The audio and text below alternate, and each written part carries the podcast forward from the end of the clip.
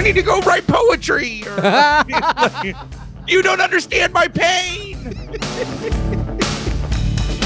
I knew there was something awful coming or something that you didn't like, that Stan the Man didn't like, but I didn't know what that horrible thing was going to be. And I, I, I don't think I ever could have guessed that it would have been that. Who is Pennywise and how has he been there that long and where does his magic come from? Maybe more crazy than Nicolas Cage, more crazy and intense than Nicolas Cage, or definitely gives him a run for his money. I totally will buy that. Totally buy that. It's so upsetting. Oh, sorry. Oh, why'd he Yeah. do it? Why did he write it? Why couldn't he I don't know. think better of it? Stephen King.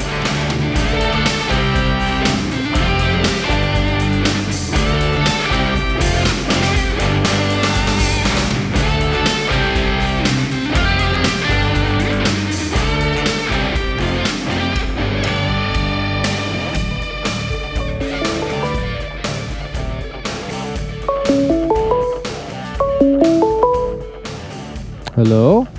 Hey, buddy. Hey, I think your camera's covered, but I hear you. there he is. I, I like to keep my the NSA agent that's assigned to me on his toes. Uh, Good man. I got a new uh, computer, so I was figuring it out. But it's all the same for you on like a sound normal and oh yeah, you sound great. How do I? Do I sound all right? yes. Uh, I had this was the first time I had to. My rig is kind of back together uh, since I came out to Minnesota because I haven't Oh, had right. to record. right.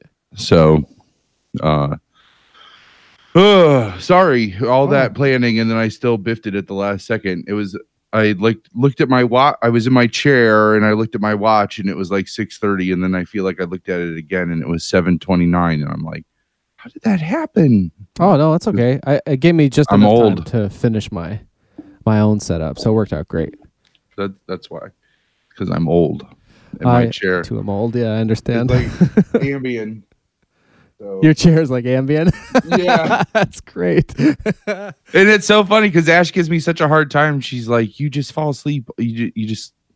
It's like you just sit in that chair, and thirty seconds later you're asleep.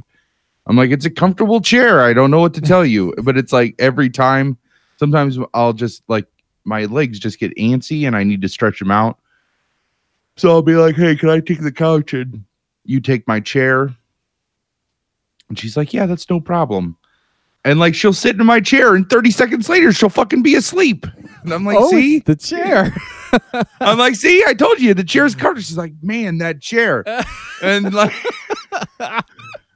Mika has taken to like when if neither one of us are in that chair, sometimes she'll just like climb in that chair and like sprawl out and like pass out. and it's like, see, it's that chair. It's so comfortable. that sounds awesome. I, I need a chair like that. Oh man.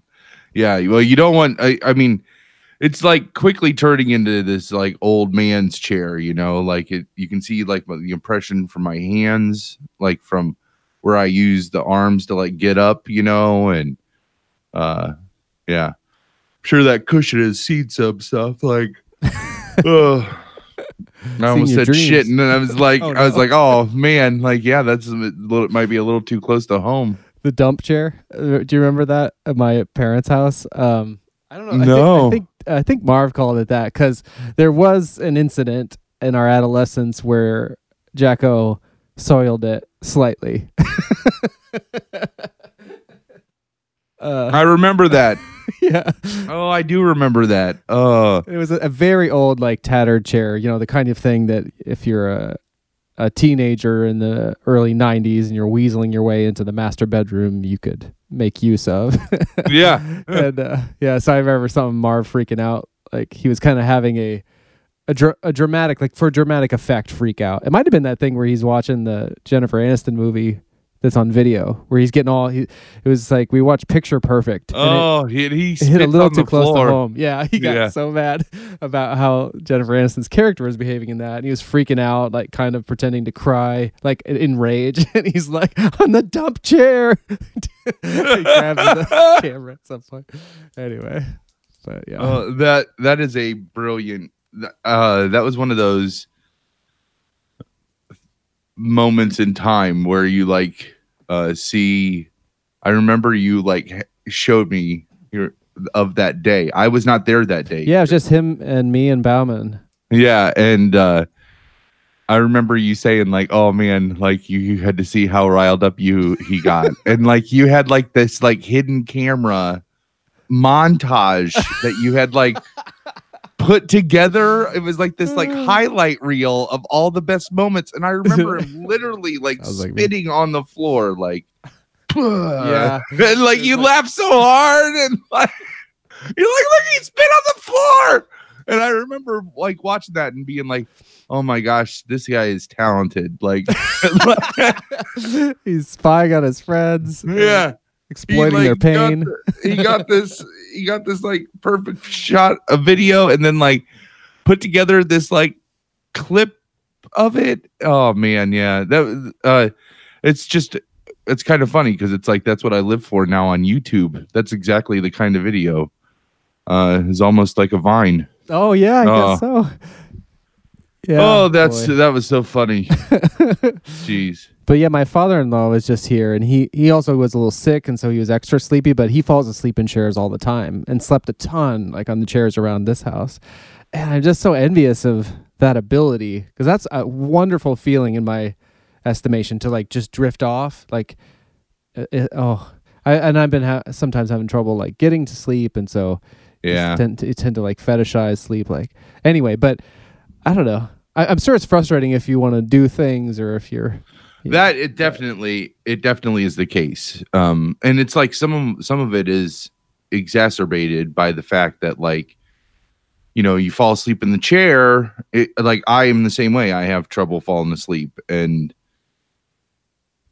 and it's a lot harder to fall asleep when you're supposed to fall asleep if you slept for an hour in this chair and now it's bedtime and you're wide the fuck awake on top of already Oh, having yeah. sleeping problems you know like yeah. some days it totally fucks me where it's like yeah it felt great sleeping for two hours eh, eh, like mistakenly in that chair Mhm. because you just like dozed off but it's like now i'm going to be up till four in the fucking morning and then i'm going to start falling asleep right around when i should be getting ready to like think about getting up you know so yeah. Yeah, I've been I've been a real convert or I don't know convert, but I find that whole idea of like the I don't know if you call it power naps, but keeping it to the sleep cycle. So I'll, s- I'll lay down if I'm really struggling, I'll lay down for half an hour, set a timer for that, and generally, even if I don't think I fell asleep after that half hour, I feel a bit better. yeah But last week I did that, and uh, I think I was like, I set a timer for an extra 15 minutes when I woke up, and I was Yeah. fucked. I was fucked for the night. Like I think I slept Yeah. somehow too deeply. So there's something about that magic half hour for me.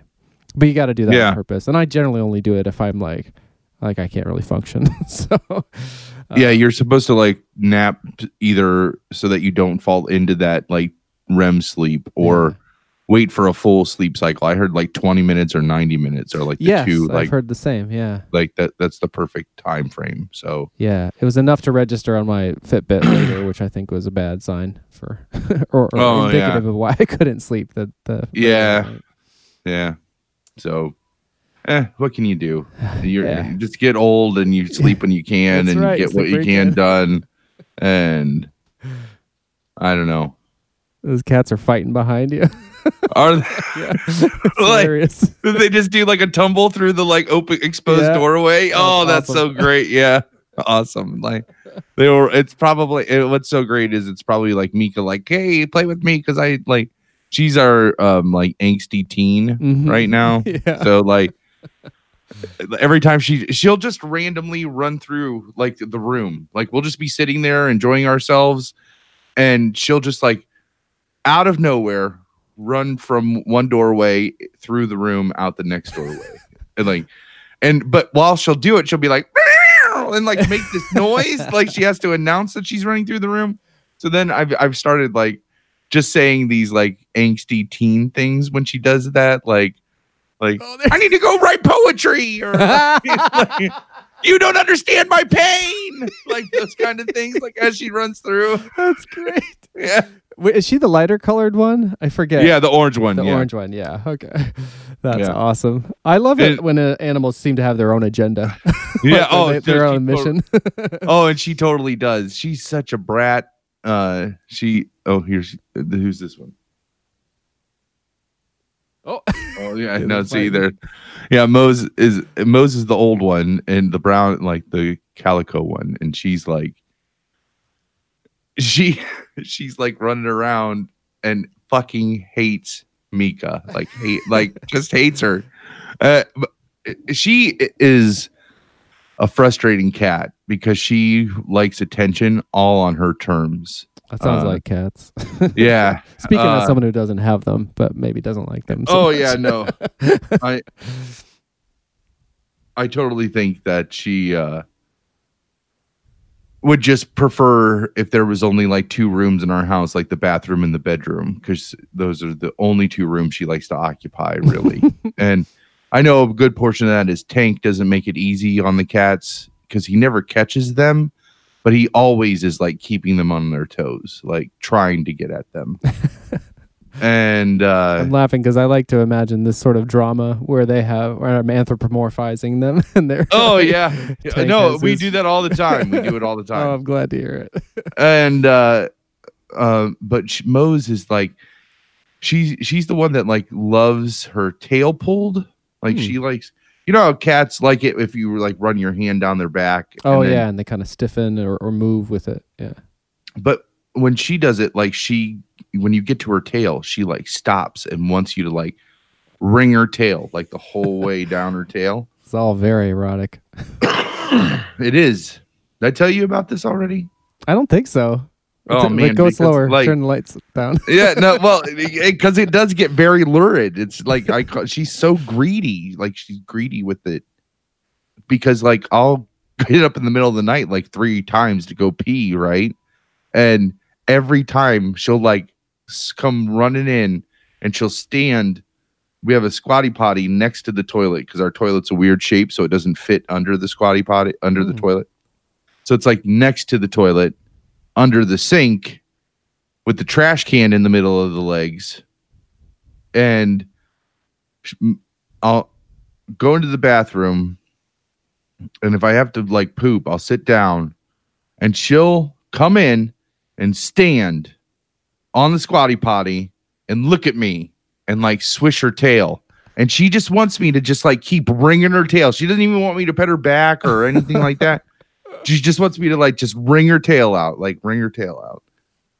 Uh, oh man, she's so greedy. And you'll go in, in the bed if you she's the only one that's upstairs with you. Like if you're the first one into bed, hmm she'll like jump into bed and like come and like headbutt your arm until you pet her and like oh, she's so greedy. and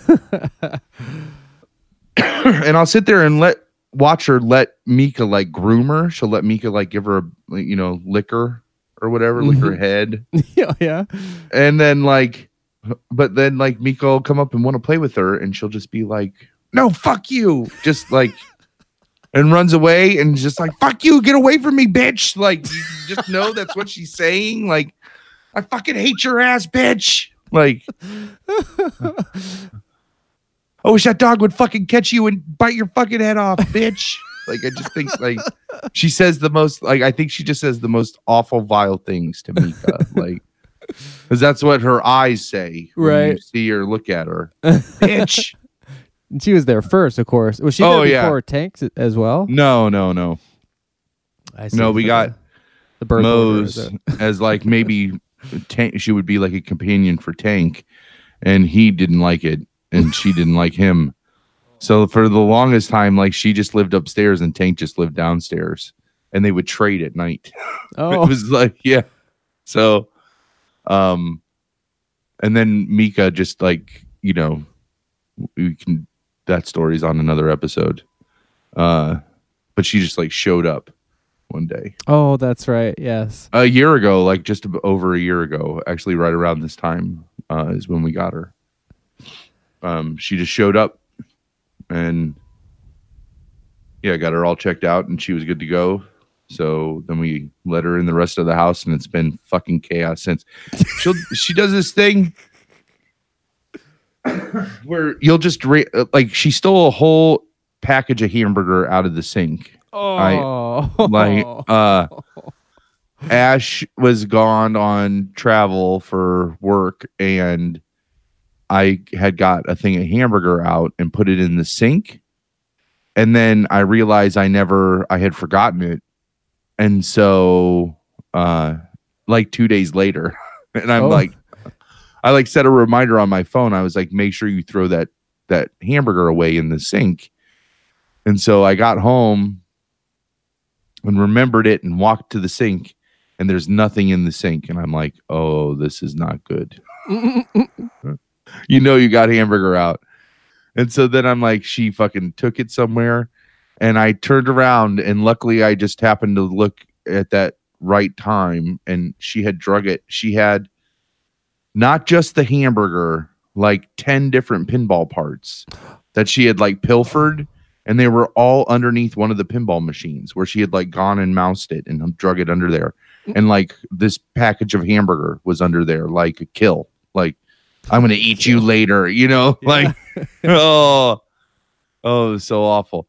So she this thing she does now is Ash will get avocados, and fucking avocados are the most exorbitantly priced, precious food ever. They go from like rock hard. You only have like a 15 minute window where they're Yeah. good, where they'll go from like rock hard to like bruise rotten brownness, you know? Yeah. Oh, oh, and, and you mi- if you miss that five minute window where they look good, it's like you get one or the other. That's it. And uh, Ash had just brought these avocados home, and uh, they were too hard, so she had them out. And like Mika just like stole one, and like, Mm. Well, just take it. So we'll just carry it around with it in her mouth, and just leave it deposited somewhere. like, doesn't try to eat it. Doesn't you know? But it's like fuck. The avocados are expensive, bitch. Yeah. Ah, see, that's one of those times where I really wish we had a large audience that could sustain merch because I want a T-shirt like Mika with the thing, like a kind of a graphic of her avocado in her mouth, just like in the circle of a T-shirt that says like "avocados are expensive, bitch." I'm hearing that a lot for like podcasts that I that I listen to where they're especially the, well it's the ones that have live shows in particular to where they'll make um, performance specific shirts and they'll Oh kinda- yeah. you know they'll decide what it is during or some it depends like uh, how did this get made where they do cover a particular movie they decide during the show i think what the t-shirt is going to be and then they make it on sale online after i think and then others like the fighter and the kid like when the uh brendan schaub i think tours he's doing uh yeah like city specific themed merch and it's pretty clever and i guess that's how people make their their money these days but Yep. so my mind thinks about them and then it's like oh I know. Man, I try I have tried just about every way to try to get a live stream onto a YouTube live stream that would have both of us in our respective places at least in there. Oh, that's all right. I, pre- well, just I can't appreciate do you it. doing that. Uh, Well, no, I mean, I I did like the limit. Like, it just sucks because it's we got we just got to like a hundred subscribers, Mhm. and um, we got uh all this other. I feel like we were gaining uh, our little presence on YouTube, um, and man, we got fucked hard. So. I was just trying to think of all these different ways that we could do it, and they just thought of all of them and none of them work. So um I'm sure something will present itself before too long. yeah, yeah, I if one of us becomes like stand-up artists or Yeah. Oh, right. some some kind of thing that like we can afford to just get a studio that will have one, you know, even though it has multiple cameras, has one feed. That's that's really what it is. Uh uh yeah. Yeah, I noticed too that I didn't uh I have my Goonie shirt on tonight. Oh, in- yeah. in, in commemoration of our last episode. And I realized after I got back, I was going through my closet, and the reason I didn't wear this shirt was because it uh, normally was because it was too small. It, uh, it was like on the smaller end, and yeah. so Uh, but I was like, see, you have a Goonie shirt. You should have wore that. I had to put it on and it fit again. So That's, uh, great. that's that's gotta good. Feel good. so, oh yeah, yeah. So yeah, good times. Yeah, Um, absolutely. So uh you wanted to talk some shop. Uh I guess we should look at too our um because our recording schedule is thrown off. I mean it's technically eight o'clock, but we're no we're not doing this for a fucking audience. Right. so- Yeah.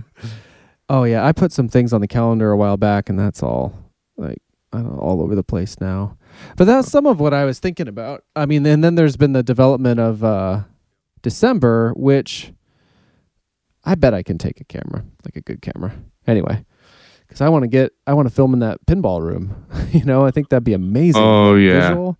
I wouldn't be able to bring more than one camera, so it'd have to be like a lockdown wide shot, but that'd still be really nice to have. Plus, I could then, you know, film B roll and shit of us like goofing off, playing pinball, Yeah. and making merry. yeah. I'm try I'm uh am, I am slowly working this plan to try to have uh Monster Bash by that time. oh my god, that'd be Uh, amazing. It would be super awesome. It's kind of I have to sell a machine to even make room for it, but then it also hinges on me selling that machine. So I need to get what needs done to it done so then it's sellable, and then once it's sellable, sell it. So yeah. uh no, uh, I I think it would be awesome to shoot in the pinball room. That's so flattering and just like, yeah, I, I wasn't thinking about the the Star Wars stuff happening. So I need now I need three days so I can take the twenty first off too, because it'd just be more fun for me to have that whole day off. yeah. Um, so, so I have all the time that I need to do all of those things to do cookie weekend. And that's if I'm talking to my sister by then, because we had Oh. falling out and uh, haven't talked to each other since. So Oh, that sucks. that's just a family drama. yeah. Fucking, uh, I, I really started to come down on myself. Uh, this would probably be good podcast stuff too, which we're not shooting. I guess we're not doing video, so some of this can get used. Yeah, I could weave it in. Uh, yeah. Yeah. Yeah. If you want to talk now. um it just it turned out to be one of those things where i was really I, I i felt like in the moment i stood up for myself but then you know i i i know you have a personality that's very similar to mine in this sense where it's like you stand up for yourself finally and then I spend the next like month just dissecting all of my actions, and Mm. somehow I will turn those into like, oh, maybe you shouldn't have done that, you know? Yeah. Like, yeah. yeah. and there are definite times where that's true, like, oh, you were totally the asshole in that situation. Now that you're thinking about it, you know, and but this was one of those times where I was like, man, you know, maybe you're being an asshole, maybe you're just looking at this the wrong way and I'm like, I remembered my goal from ear like the start of this year, where it was like focus on the relationships that matter and ignore the ones that. And, and- Oh. and I'm just like, no, this is totally that. I'm totally doing that fucking goal. Like it's Yeah. not, you know, it's September and or and I, I forget exactly when this happened, but you know, you are you are on that goal. Like you're doing what that goal um was intended for. So yeah, it helped kind of yeah, it helped Yeah. feel better and realize or yeah, feel better about my basically, right? choices and like Yeah. and not have to sit there and like dwell on my actions like I normally do. So Yeah. Yeah, I was thinking about stuff like that recently or just the way I I think the fine line that I've tried to learn is like how to um what is it? It's like how to yeah, how to choose like when to quote unquote stand up for myself or like basically like I'm trying to learn how to like not hold on to things or be angry about things but also not ju- like just allow I guess abusive behaviors where I try to draw the line and try to figure out what what that is or like something where I feel it's important to intervene either for myself or for somebody else or whatever. And I would think about I can even picture like the video clip from our show where I'm talking about that internal versus external lo- locus of control. Yep. And um, I think I was thinking at that time like it was really bad, perhaps bad that my my Im- I have an imbalance there where I'm always trying to think about like my role in it or how what I can do, and I th- I starting to think that it's maybe more less to do with like yeah I like I feel like it's good for me to focus on what my part in in, in things is and what I can do differently, but I think what I'm trying to f- sorry uh, that it's not coming out well because I'm trying to formulate. I'm trying to think about it, like or trying to sort it out. But I think what it is, it's what isn't isn't my responsibility or just like business like flat out like what like i think what it is in the past that is like i have felt responsible for things that I, or like what it comes down to i think is like being like controlling uh, ultimately like there's certain stuff like i can't control what other people do. And i think even though i would say that i think i would take a kind of a responsibility for it or like try to influence it in some way.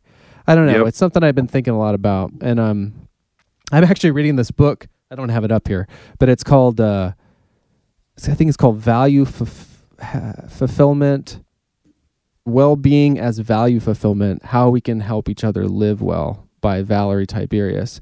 And uh the the idea is basically that what makes us each happy is very subjective and based on values not necessarily like american values or whatever just like for so for me a weird idiosyncrasy that i'm trying to lean into and embrace and not beat myself up about is like i like to make things uh, when i hang out with friends that's my favorite way to hang out with friends Yeah. I just spent a weekend recently visiting our friend Crams. Listeners of the podcast will know he's making this album. He, they won't know he's making an album. I'm telling you that now, I guess. But I decided a while back that I wanted to come and like record some stuff, make a some sort of video about it, but also to have that time to spend uh, with him. And as that, I just kept push, putting it off, putting it off, and then it came up. He wrote this like really. He made me cry like with something he wrote about my album it's one of the only times I've ever like realized like I'm missing out on Facebook. it's I, I didn't see this post until later. But and when I saw it, I was like, okay, I got to go there. But the reason I bring that up now in this context is I just made a conscious choice in myself to be like, what I really want to do is make this thing, and in making this thing, I will have the experience with him that I, I value. Because like part of what I value is that creative uh, enterprise, and Yeah. it's weird. And a lot of times in my life, I've struggled with the idea of like trying to make sure you build in time for like normal hanging out or whatever. I'm just like, Right. but I just I when I laid it out to him, I was like, look, I'm gonna come in as c- soon as I can after work on Friday, but it might be late. I want to film all day Saturday, like, and then I'm gonna go home Sunday by noon for to get back for a Walking Dead night. Yeah. which is kind of insane. Like if you think about it, um, Yeah. Yeah. but it's just like, look, that's how I. that will make me happy. I like I won't, and I try not to make apologies for it. And I had a great time. We had a great time. I got tons of stuff filmed till like three in the morning. But so that's an example of like what I value is the the is that part of it. So that's an example. But like for some people that might sound like a nightmare, you know, or, or even him like to not really not want to do that. But thankfully he he shares enough of uh places enough of a value on that for him, or perhaps for him it's different, which is part of the point. Maybe for him was just I need some time with an old friend. If this is how, but so the so the idea is this Right. value fulfillment. So like if you're fulfilling your personal what you personally value, that's what equals happiness. So the, so half the book is that, but then the other half is like how you can be a better friend essentially by taking into account what your friends' values are. Um, anyway, I, I I thought that related a little bit more directly than it did. Other than to say, it's like I'm trying to figure out. So it's like when you're deciding how to help friends, and that extends friends to like family and, and intimate relationships. Like you have to, you can't just. We do. The premise is that we all kind of presume what makes us happy will make others happy, and you have to take into account, you know. She Oh. thinks that- she thinks we're live. We're not Oh, live. No, we're not live. And We're I'm just in a on a weird tangent. So- Dave, hi. uh, he pooped on the sidewalk next to the big house. I believe that. Just don't get that on camera. That's just what we're trying not to do. yeah, no, no images. Oh, she can't hear me. All right. I love you. I, I don't know where I was going with that exactly, other than uh, it's just something I've been thinking about and kind of calibrating it against the things that I say I want or the goals that I also have.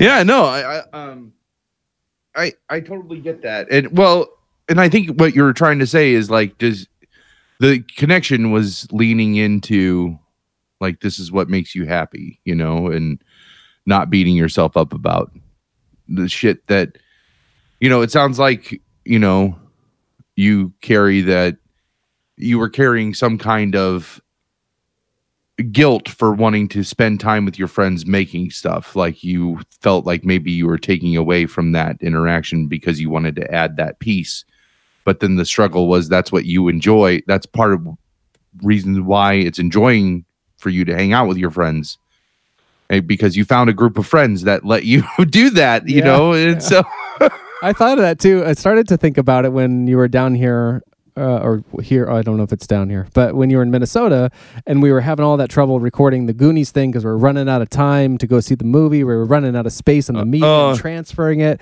and I was all crazed. And I'm like, "Oh man, I'm sorry, dude." And you looked at me, you just called me. You're like, "It's okay, man. Like I've been doing this with you for 20 years. it's all right." And I was just like, "Oh, thanks." I guess Yeah. that's true. yeah like it's like I'm, I'm just like this every time i hang out with you what are you talking about like exactly. there's nothing different here like it's always chaos. They'll try to do a little too much. Yeah. And Uh, everything documented. I told Ash, I was like, babe, I was like, Dave, I got off that plane and Dave did the most Dave thing ever, where he's just like, hey, my big, sweaty 400 plus pound friend, thanks for flying all that way. Let's go do a photo shoot. I'm in. yeah. And now maybe I would uh well, I hadn't thought of that prior. Anyway, I'm just trying to No, weird, it was like- perfect. Yeah. Perfect. It was like, and she's just like, what did you do? I'm like, you just go along with it. Like, what else are you to do? like, you go to a photo shoot. Uh, half your pictures. They the look way- good. yeah, yeah. well we'll, the, we'll use the ones that look good. The ones that are in focus and flattering. Lady, come on. Yeah. Lady. See, fif- see 15 guys that look like me down at the methadone clinic. oh my god. Thank you. That was a Bobcat Goldthwait like late 80s quote. Man, Yeah. that warmed my heart. Thank you. Oh, that's like, I, that, that's what that's like one of the few stand-ups that I've been recommended by you. Like you were like, oh no, you got to watch this. I stand-up." love I do love that one. Bobcat Goldthwait uh sharing the warmth or something. Oh shoot. What to talk about Hey. with Double D when I see him. he does know, that that really it's so weird like stand-up comedy in the 80s was so different like it was like in the 80s i feel like if you could get up there as a stand-up comedian it was like you were like a rock star like we like i feel like in the 2000s the the stand-up comedy really had a nice revival that's still going on right now but it's just not that same like arena like Sam Kinison and Andrew Dice Clay and Bobcat Goldthwait is a good example.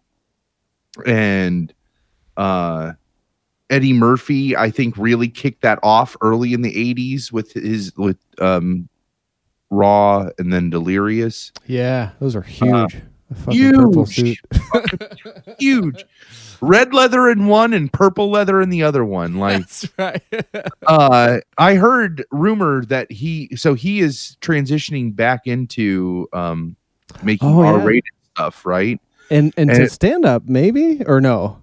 there were so there's a movie got announced that's going to be on netflix uh where he's like doing the biographical uh, a biopic of the guy that made dolomite um Oh, that's right. Yeah, I think you told me that when you were out here. So- yeah. So that's happening, but I heard that they also signed some monumentally large contract for him to do his first R-rated stand-up again. Like oh, nice. he's going to do a comedy special and it's going to be fucking I it's going to blow my mind. Like just uh, like oh, it'd be like hearing that Richard Pryor was coming back from the grave from the yeah.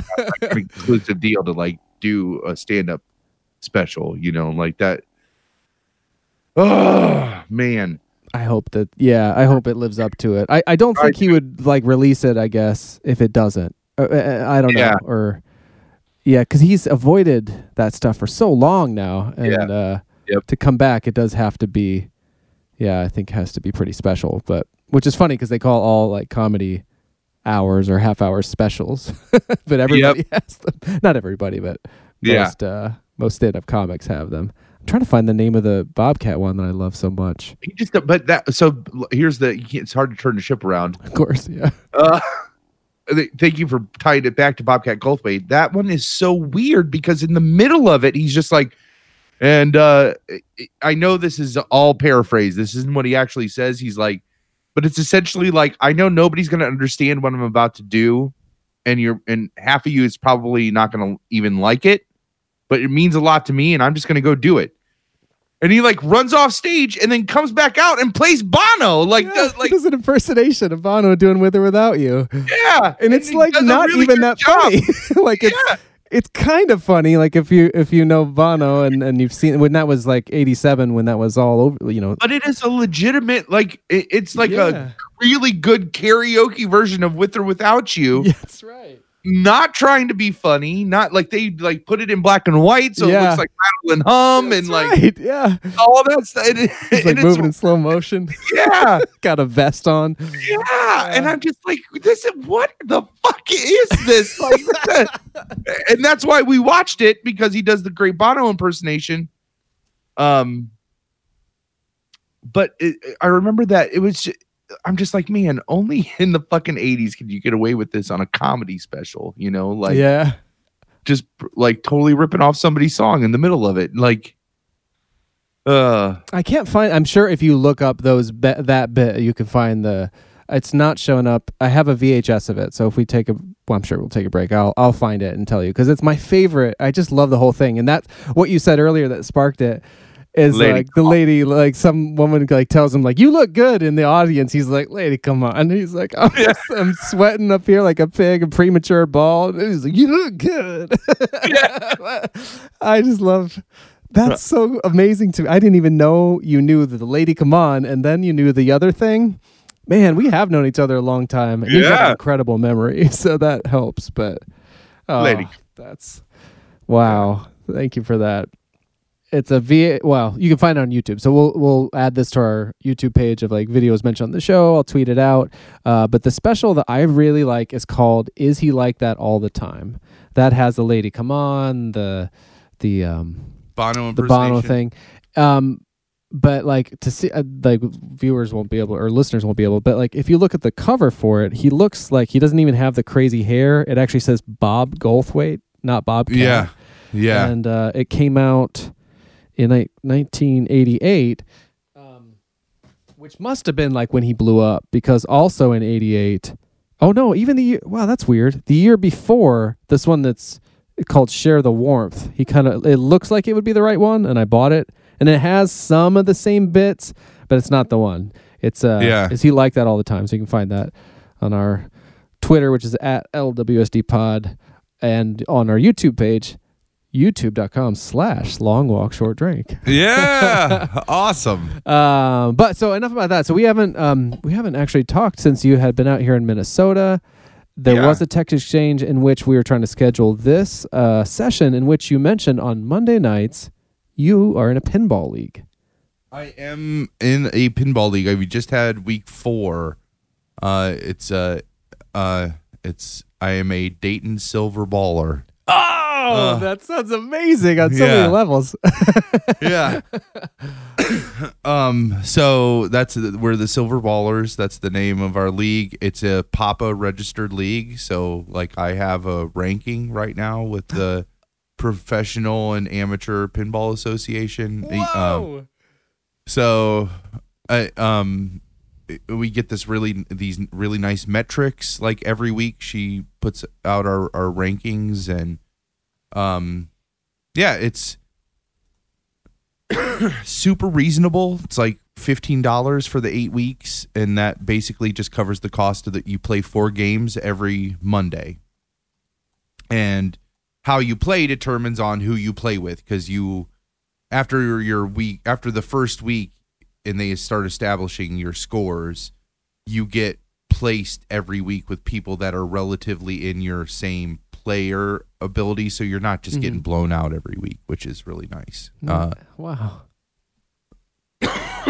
uh so yeah, like week 1 was it was like 50 people of like a really diverse group of people and um all passionate about pinball. It was like being in Nirvana for me. It was Mhm. fantastic. Uh and I played like shit my first night. I actually played like shit all th- the first 3 weeks. Uh last week though I got a little better.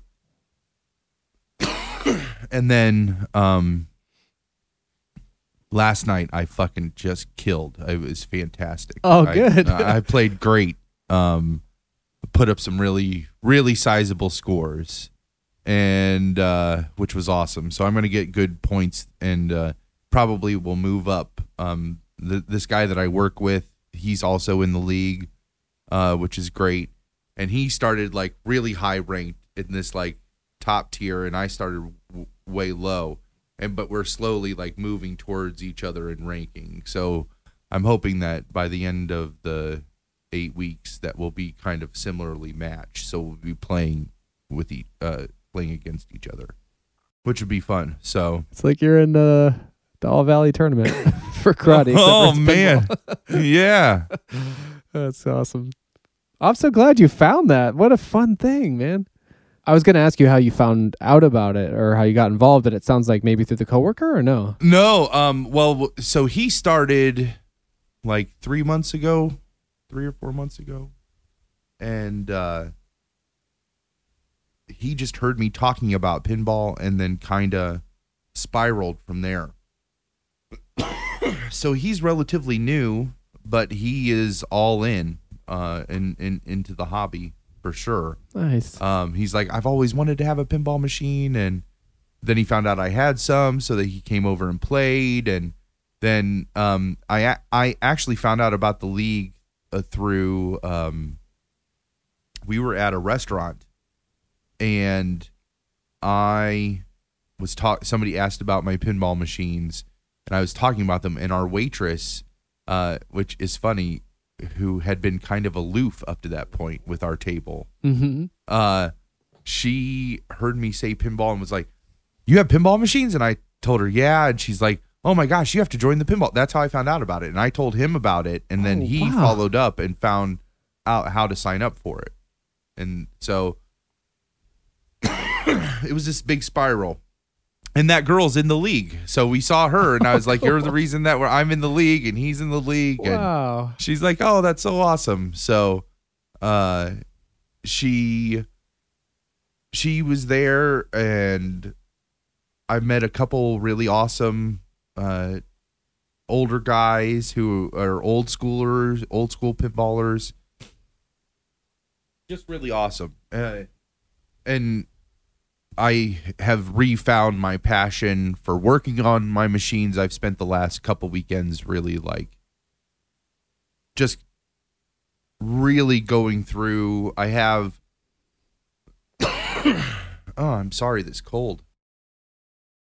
Um i have there are two pinball machines that were made under this one style called pinball 2000 Mm-hmm. and they have kind of a reputation for being the pinball machines that quote unquote pin- killed pinball in the 90s like the 90s was this like boom of pin- pinball.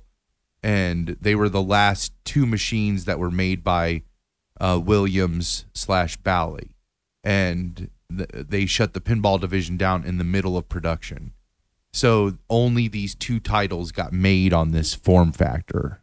It's a really unique style of pinball machine where there's a computer monitor like an arcade monitor that faces down on the glass and it creates a hologram Hmm. like the glass is like two-way mirrored Mm-hmm. so you can see the pinball playfield but right underneath where the monitor is is kind of like this mirrored surface that reflects the video image to you the player but the holograms look like they're on the pinball playfield and so it Oh. um you use the ball to interact with these holograms it's really fucking awesome That's great. and I have in my trading and and buying and I have both of them in my collection. I, uh, one of them is Star Wars Episode One, and the other one is Revenge from Mars. So it's the sequel to that Attack from Mars, the one with the alien on top yeah, of it. that we played right. at Tilt. Yeah, so the sequel to that is Revenge from Mars, which happens to be one of these Pinball 2000. Oh, cool. So both of them had just a ton of stuff that needed done to them, like little stuff that all added up. Like each task was very small, but it, they ate up two weekends worth of my time, Mhm. like to do all of the stuff that needed done to them. But now they're like rock solid and pretty much bulletproof. They'll probably last for another 20 years and look awesome that whole time. I mean, they'll need regular maintenance like any other pinball machine does, but the they will survive that maintenance for probably another 20 years. Wow. So, um, which is awesome. So I have like this set of these like quote unquote like pinball killers, right? Uh, like they have there's a uh the guy that I work with and I watched they they have their own documentary that happens to be called Tilt, the battle Oh, to sweet. save pinball. Uh battle to save pinball. Okay. yeah, and uh it's just about the whole ri- rise and then fall of Bally slash Williams in their pinball division, and uh how they put everything on these two, the this design of this machine, and pulled the plug in the mid. Like it was a successful production. They that was the other thing too, but they had already made their mind up that it was a dying thing, and so they canned the whole division. Hmm. so, oh, sorry about that cough. Well, Maybe, that's all right. maybe it's because I'm parched. yeah. Oh, let's, yeah. uh, yeah. You want to open something up here? Let's. Yeah. What do you What do you got there? Uh, I have this is that uh, Neapolitan milk stout Oh, right. that tastes like uh, it tastes like melted Neapolitan ice cream. That sounds like a So- good thing. It's so good. I found some um like the Surly Furious that I that I like is usually pints and four Oh, packs, nice. and so I you know I try to control my intake by controlling what's available. So I got some twelve ounce. I found some like twelve ounce cans, which are kind Awesome. of more rare. I found like three of them, so I can't get too fucked up. Good deal. All well, let's crack this open on three. Yeah. And three. Woo. Awesome. Maybe pre- step into a king corner. Honey, come on over here, sugar buns. This machine just called me an asshole.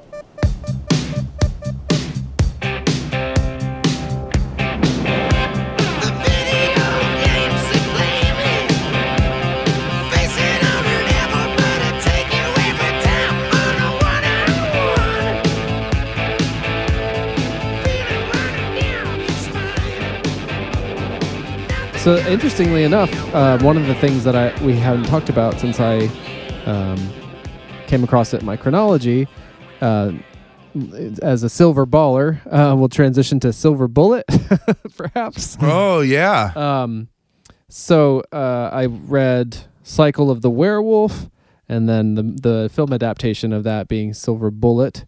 Um, well, I, I think maybe I'll I'll tell you some things we can talk about, and then we can kind of prioritize because I think it's entirely too much. But but that's that's among them. Um, uh, I finished the book and saw the film Christine. Uh, I had seen the film before, to be fair, but this time I I finished it on the day it was playing. The film was playing at the Alamo Drafthouse, so I saw it on the big screen, Oh wow. which was Yeah. great. And then, of course, the new It came out, uh, the sequel we haven't Yeah. talked about. Yep. Let's talk about that first. I know the Silver Bullet is a fun transition, but uh, for me, but Oh uh, no, and it'll be a good. That'll be a. That one's always going to be fun because Busey. So exactly, yeah. Uh, uh, oh yeah, because yes, uh, yeah, indeed. But so yeah. so yeah and and actually i found this um this checklist uh Steve, He also had another. He had his birthday just happened recently. oh really how old is he now 72, I think. Like some ridiculous. that's the same age as my father-in-law was just here Yeah. i accidentally called him 75 he's very Maybe relatively active and and so i was like oh Yeah. and I have this friend who's 40 years older than me out here. He's 80 right now. So I thought my father-in-law was 75, and he's like, I'm only 72. Oh, I nailed it. 72. 72. Yeah. Uh, so s- right. September 21st was his birthday. That just happened. He also had The Institute came out uh this Oh. past month, uh which I believe is the I I believe is a loose sequel to Firestarter. Really? Um, yeah. That interests me because I'm just in that mid 80s. I, so I found this checklist. It, uh, I'll tweet out the link, but it's like it's a kind of a complicated link, but it's basically just like an interactive Stephen King checklist. You can that has his books in chronological order, including the Bachman books, and you oh, can check them off. Yeah. Yeah. So I have and I have read 19 out of his 75 books, as, according to this thing. yeah, send me that thing. Oh, Send me yeah. that thing. Here, I- um, we go. Oh, nice. But you uh, you've done all of these though, right? I should have. Yeah. yeah.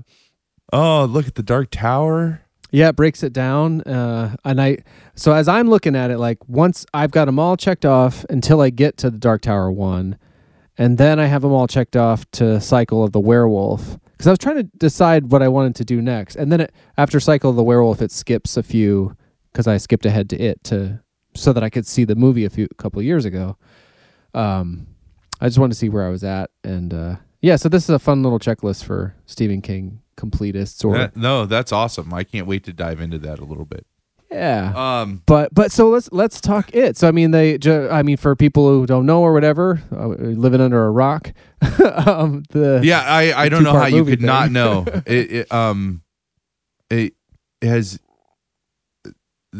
it has per- permeated our like the pop culture that you can't turn anywhere without seeing that Pennywise image. somewhere. right. Like yeah. the- yeah. those red lines, like the smile that goes up into his eyes. You know. yes. Like- like- yeah. Oh, and there's Uh, the new uh there's a new paperback with that image Yep. floating in white. And I took a picture of it because the the three short pull quotes on the back are glorious. One is from the Los Angeles Times. It says it will overwhelm you. Characters so real you feel you are reading about yourself. Scenes read to only be read in a well lit room.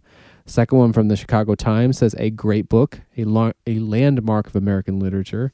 And finally from the Los Angeles Herald Examiner, the Moby Dick of horror novels. Yeah. Um, but yeah, that image is everywhere. I have um I got this this is for you to see, I guess, not because we don't have video, but I got this like Stephen Oh. King. You know, they have them on the on, in the grocery stores and it's Yeah. like it's, I don't want to say how much it is, but it's more than it should be. Um, but it's like a collection of articles from Entertainment Weekly and else and a lot of photos like of him on the back of this motorcycle. oh, that's so awesome. but it's got Pennywise on the front, and uh, and yeah, so it's the second part slash sequel to the 2017 um, and in my in my opinion, having gone through the better part of his collection of books, I do not think his writing is any better in, than in that. But in, in critics will even say like that's his the peak of his writing ability, like his best the best showcase of his talent. nice. And oh I, yeah, I, I, I agree with that. It is It's a favorite of mine for sure. flawless storytelling and, and just in rapture. It just it's so good, and all of that is true. I didn't even grow up in the fifties or si- early sixties, and like, but when you hear them talking about being kids, he nails it. Just nails it. Uh, yeah, that's really timeless. That whole kid thing. Uh, Yeah. Well, and and pr- the proof is this adaptation because they moved it up into the 80s and it still covered all the same big all the same big pieces were there. The rock fight and all that stuff is timeless, you know. Yeah, and it- and it didn't. I don't know. Like the world hadn't changed enough up until that point from Yeah. like updating it from the 50s. You know, it's like the internet wasn't a thing, and you know, cell phones weren't there. So it's like the world was Yeah. similar enough that they didn't have to change any of the beats um, for to update it to 1989, which So, is the, what I- the 2017 covered, like the kids in 1989. And I will just preface this before we start getting into the movies because I know we're we're trying to get in there, but I will just preface though, if I because I had uh, Stan the man was like, hey, can you do you have fifteen minutes to talk Stephen King with my daughter? with his daughter. yeah, Interesting. high school age daughter. Yeah, uh, even so. Yeah. Um, who had attention. gone with her friends to go see it chapter two. And uh at first I was like, because I'm thinking of her being the, you know, this big, but she's a she's a high schooler. Mhm. They- they- that's the like top demographic that they're trying to get in movie theater seats, right? Are Oh, those high yeah. schooler kids, right? So of course she's gonna go see it. But the the part that and this is my PSA is like don't spoil the if you've only seen the movie, like do yourself a favor and go consume the book in some way because Yes. it's so good. Don't get on Wikipedia to try to answer questions and then spoil everything that the book because she knew everything about the book, like all the worst pieces of the book. There's a part of the book that will is unfilmable. Yeah, we should talk about it. I, I we're gonna because it's gonna come up. We don't have to talk about it. Yeah. right now, but Yeah. Um we did a whole episode on it. Uh, I can't remember the number. I'll find out. But this would be our sequel to that, yeah. in which yeah. we definitely get into that and other things. But so wait, Um, just so I understand, he had you talk to her before she went to the movie or after? No, she just had a bunch of questions like, what does this mean? And what does this mean? And what does that mean? And all I, the answer I kept going back to was like, just go get the book, like, go read the book. And they talk about that more in the book. What, who is Pennywise and how has he been there that long? And where does his magic come from? Go get the book. And you're not going to get straight answers on any of that, just so you know. Like, you don't want them really. I don't think. No, I, I think think that's part of but- and I think that's one of the messages that Stephen King is continually trying to like with lack of a better term beat into our head as uh, readers of his work is that it's not about the answers. It's not about the and i think this is what inspires you know because some of our favorite people from the early 2000s were definite like jj abrams and david lindelof and and uh a lot of the people associated with lost were kind of like obsessed with stephen king oh man even the even the Star Wars, like the Force, once you Yeah. start breaking down what the Force is and midichlorians, it ruins it. yeah mystery uh, is it- important. that mystery is important and and so it's about the journey it's not about the destination it's not about the answers and so you're not going to get a straight answer on probably a lot of the questions like that that you might have but do yourself a favor that if the movie is the only way that you know this story and you enjoy it do yourself a favor. And i would go even one step further and say even if you're not an audiobook fan Ooh, this is a good one. get this is the the one to like make if you can't get if you can't get pulled into Steven Weber's reading of it then you're not then you're right. You're not an audiobook person. I, but I can't imagine anybody not being into he he reads it so well with such passion and really turns it into a, a, a an audio drama versus just him reading the book. What is our audible? Our audible is slash LWSD, Audible- right? Audibletrial.com slash LWSD. Yeah, Um, you can listen to it uh, on for us. free Yeah. on us. Yeah. Like uh, uh, sign up for your free Audible trial and you get an audiobook on us. That's, That's how a- I actually listened to that version of it. Is was- it? Oh, that's awesome. Yeah. Yeah. So You're the uh, one. yep. And you listening can be the second. yeah. yeah, it's and it's a big motherfucker of a book, right? Like when I picked up the the paperback, it's huge. I don't know yeah, how many it's a giant book and that spans multiple decades and does a great job of jumping between those timelines. Um, yeah, I, I love that idea that that they're creating an intercut version. I re- that just would basically probably follow the structure of the book from Yeah. the two films. well, Oh, and I think there's more that he filmed that didn't end up like. I think it would be a director's cut on top of it being this super cut. wow, Like, uh, um, I am so on board for that. Andy, do you know how to say his name? No, Andy Mush- Muschietti. I don't know, Machete, but he's Machete. uh he's a name I hadn't heard before, but I need to learn because he's done such did great it. work with these. Yeah, he did a, just a fantastic job. He, um, he did another big horror movie. I think that he was talking. Oh, I got it up here. I'm sorry, I keep jumping in, but you were talking about, you know, talking to uh to Stan the man's daughter about all. Oh yeah, but she was just asking those kind, and I, I, and I mean, she wants to know like where, what Pennywise is, you know, and it's like, all right, well, so my response to that would like, of course, any question, any good question is answered with another question. So, uh, I, I was like, okay, um, you want to know who, what Pennywise is and where he comes from? Do you know who H.P. Lovecraft is? And she's like no. So then it's like okay well now this talk is going to be about hp lovecraft and not about stephen king. Uh, Interesting. if you want to know who, who what pennywise is so hp lovecraft was obsessed with this concept of what he called the great old ones who was this like interdimensional race of super beings who look on us like we're insignificant like at, like we look on ants.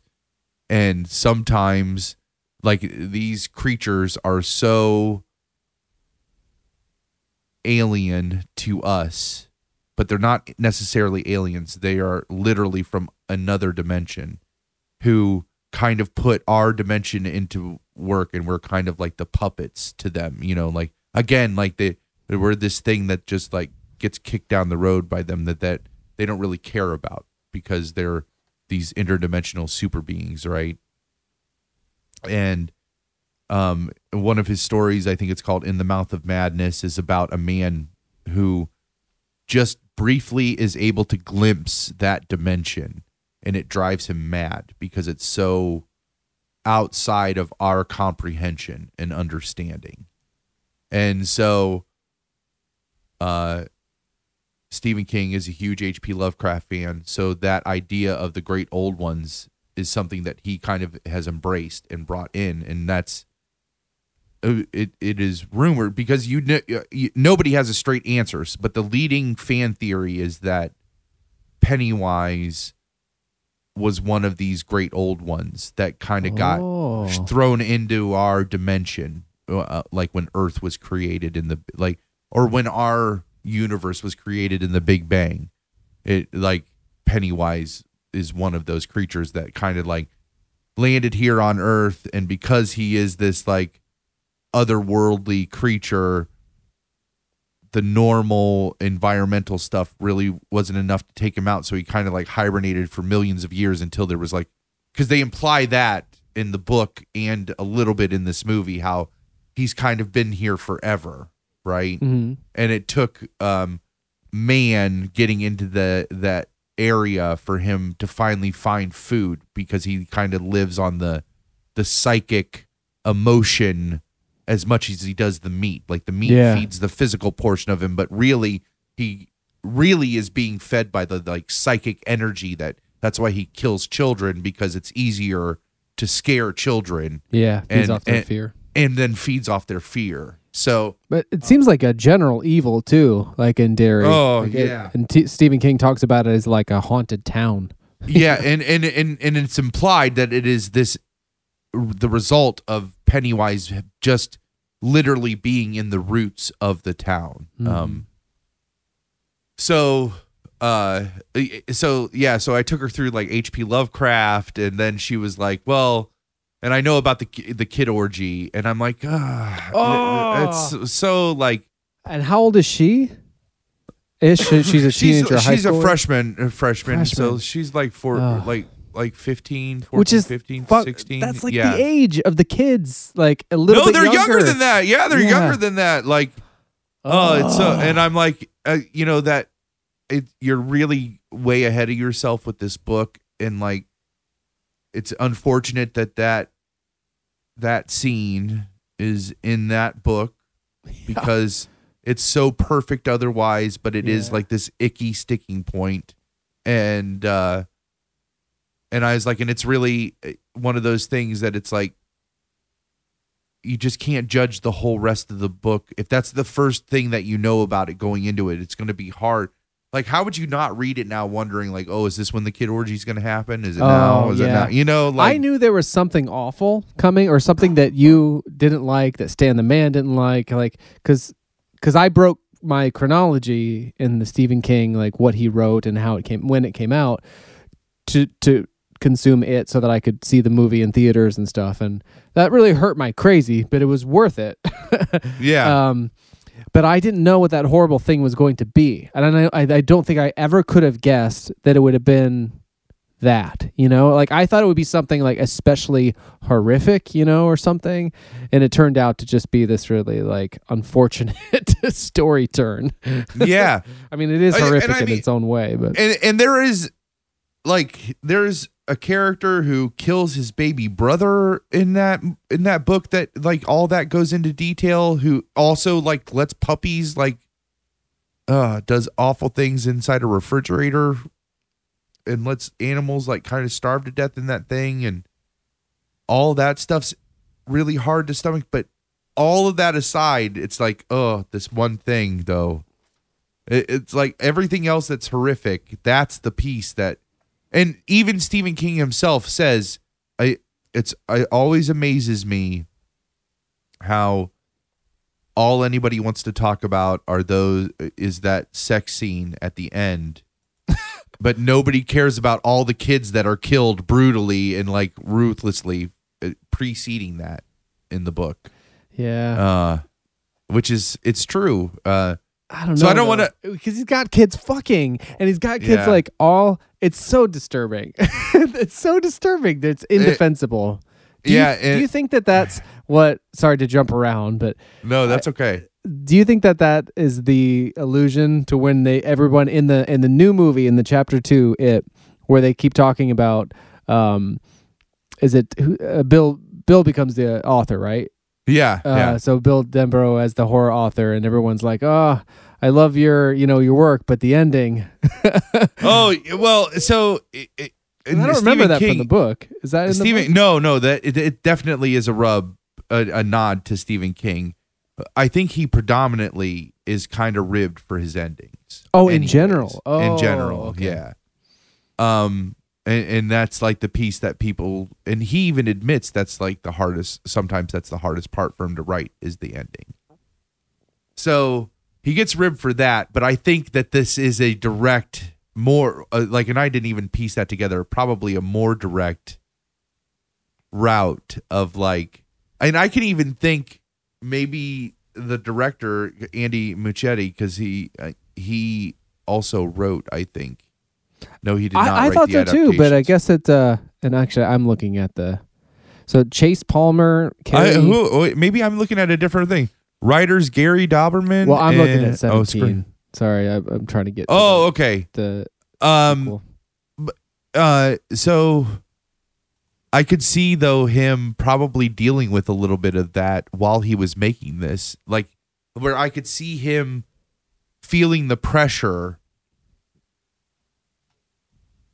Or maybe his writers even put it in, feeling that pressure of like, we're gonna shoot this tomorrow. Like, we're obviously not having the kid orgy. Like, what are you like? Give me the ending. Like, what's what are you? How are you gonna wrap this up if we don't have the kid orgy? Because we can't do that. You don't need it. You could just Yeah. know it like in the TV movie from 1990 and this like you just take it out, everything's fine. like everything's fine like like why can't you just have so the point of it and we talk about this a lot and i don't i hate uh, giving so much lip service It's episode 33 is where we talk about the All right. all of the things it. i just can't i i can't we can't give it all the lip service like we did the last time no, no, all that's there. We can just talk about. but stuff. the the th- the whole purpose of it is to show like their connection is falling apart after they defeat Pennywise the first time, and they're gonna die in the sewers and get lost, and they need to be just as connected as they were going into the fight to survive it. Mhm. It's like the last bastion of like Pennywise's powers is gonna like still. It's like the the cost of them defeating him, and Bev, whose whole fear is becoming a woman. That's why he can only take the form of blood around her Mm. because she's worried about getting her period Mhm. uh decides the the best way and the only way that they can all reconnect is if each one of them has sex with her. It's just fucked up. The chasing I- Amy ending. We all have to have Yeah. together. yeah. And then and, no, Uh. and then none of them want to do it. Like nobody wants to do it Because they're children. because they're children Oh man. and they do and it magically works and they're all connected again because they're all Eskimo brothers. Oh. And I don't know Yeah. what it says about me and my sexual hangups that it, that disturbs me so much as a thing in general, but I feel like once you translate that thing to kids, is universally fucked up. like it's not. It's no, it's fucked up, man. There's no way like you like you said it's indefensible. And thank God uh, the movie doesn't include it. Yes. and I after I did such a big push to listen to the book, now I'm just like, oh, except for don't know, this like Yeah, but I, I, yeah, it, it happens in the book. I don't feel like it lasts for very long. It is not what sticks with you about the book. It's like a footnote and like, eh, I wish this hadn't hadn't happened. and we're talking about it story. again for now 20 minutes. But Ah, then you add yeah. the layer of fucked upness that you had to talk about it with a high school student. Yeah. and then it and, gets and all- then say and try to defend like try to make a case of why you should still listen to the book. Yeah, that's in there, but you should still get this Oh, book, gosh, you know, yeah. like I mean, so there's the book. There's the original book that came out in 19 what 86. Uh, I think that's right, yeah. which is glorious. I I read those review things and whatever reviewers be damned, but like every, it's a very well regarded book by all sorts of audiences for Yeah. very good reason. So the to read it on the page is wonderful. The audiobook by Steven Weber is a tour de force that I can't say enough good things about. Like Yeah. I I came to it recently, you know, and that uh, um then there's the TV movie which is from 1990 and does feel somewhat dated with Tim Curry as as Pennywise the clown and like but that performance is worth it. Like his performance Yeah. as Pennywise, I think is I didn't see that until I was an adult and had read the book, and uh, I think even probably seen part one, chapter one of the uh, the new adaptation, and I I I thoroughly enjoyed it honestly, and it's and it's weird to me in some ways that that 1990 TV movie was able to somehow fit in things from the book, even like not just like the way that they handled it, but like altogether different and more things from the book than the two movies combined. Like so that kind of is its own thing that I I would say is worthwhile if you know if you if I, I think that was a much more I think the TV miniseries was a much more faithful adaptation of the book. yeah I guess Um, so yeah Uh because it it aside from the kid sex scene. which uh, also uh, wisely yeah. left out. Yeah. And now Um, these new pair of movies, they're like their own. So like each of those things is very worthwhile in its own right if you are into the story. Like they all Yeah. add dimension to Yeah. it and bring out various elements. and and then and then this one it chapter one and chapter two it, and, and ultimately i'm hoping that this was successful enough the one article i read about this supercut that he wants to make Mm. uh that article was like you know but quentin tarantino wanted to make um what's the kill bill Oh, the it- whole bloody affair. Bloody or Me- something like yeah, that? the whole bloody The whole- affair. Like that article called that out. They were like, we were supposed to get the whole bloody affair from Tarantino, and only Japan got that. Um, so I I, I hope we get to see that supercut Oh because man, it, oh, man, it would be so good. Uh, well, and this is like one of the more successful King adaptations or even horror movies of all time, right? Like Yeah, the, the part yeah. one. yeah. That might it- go a long way toward that whole thing. All right, so let's talk about chapter two, and then we'll talk about more King stuff. Sh- yes, yes. So you first texted you you uh, reiterated it earlier, but I'm not sure if that'll make it into like the cutting in and out. So you texted, you saw it like s- not opening day, or did you early bird opening day? Um, the no, the next day, set the Saturday. Uh, it opened on like that Thursday night or Friday or whatever, right? So Yeah. I saw it that pre that following Saturday. okay, uh, right. uh, uh, on the first show, and there was like me and like a couple couples. I was by myself because nobody, you know, everybody around me is chicken shit. and uh, Literally everyone around you is just afraid to go. yeah, yeah, Oh man. yeah. I gotta say, like, it doesn't. s- I don't find it frightening. Like, uh, sometimes it's Uh, startling. the book was the book was honestly scarier for me than the either of these movies. Like there's uh, the worst scares are jump scares. Yeah, Uh, uh, you which I don't. uh, I don't love. I don't jump, but and I jump at those too. it's all right. The book filled me with genuine terror. Like the when I'm when I was going through the book, like it's that is actual scary to me. Way scarier than either of these movies were. But they're so fucking good. Um but it was me, a couple couples, and then this family shows up and they had like seven kids with them. All ranging in ages of like way too young to fucking be there to high school age Oh, and uh I'm just like, are you fucking kidding me? And then this row of college kids behind me. Uh I think there's more people there for yours than ours. I don't know if there's. We saw it. Like yeah, but you saw later, yeah. and um, I don't remember what day. Like an after, it's similar like early morning, afternoon, Saturday thing. But I think at, Yeah. by that point the the hardcore audience was not there for that time slot. So like uh, there might have only been two other people in the Oh wow. theater. That's So I'm glad that there were more for you because I Yeah. feel like that would add. Uh and well and I got to uh, uh they the theater that's close to uh, us that I really like to go to has an IMAX screen and they Oh. usually have good shit on that IMAX like whatever is big at that moment on the IMAX screen even if it wasn't shot on IMAX. oh, So it was on the IMAX screen. So I got to see it on this big, beautiful screen, which will hopefully that's where we will see Star Wars. nice. Uh, um, oh, nice. You hear that, Twinkie? Yeah. so uh, We got to see ours is a they call it a monster screen at the theater. Yeah. They don't have an IMAX. And Okay. yeah, probably similarly, I've seen I don't know, maybe one other movie that I couldn't name. And that was a nice perk to this. Yeah. Plus to see a monster movie on a monster screen which is like a oh no, that's very nice.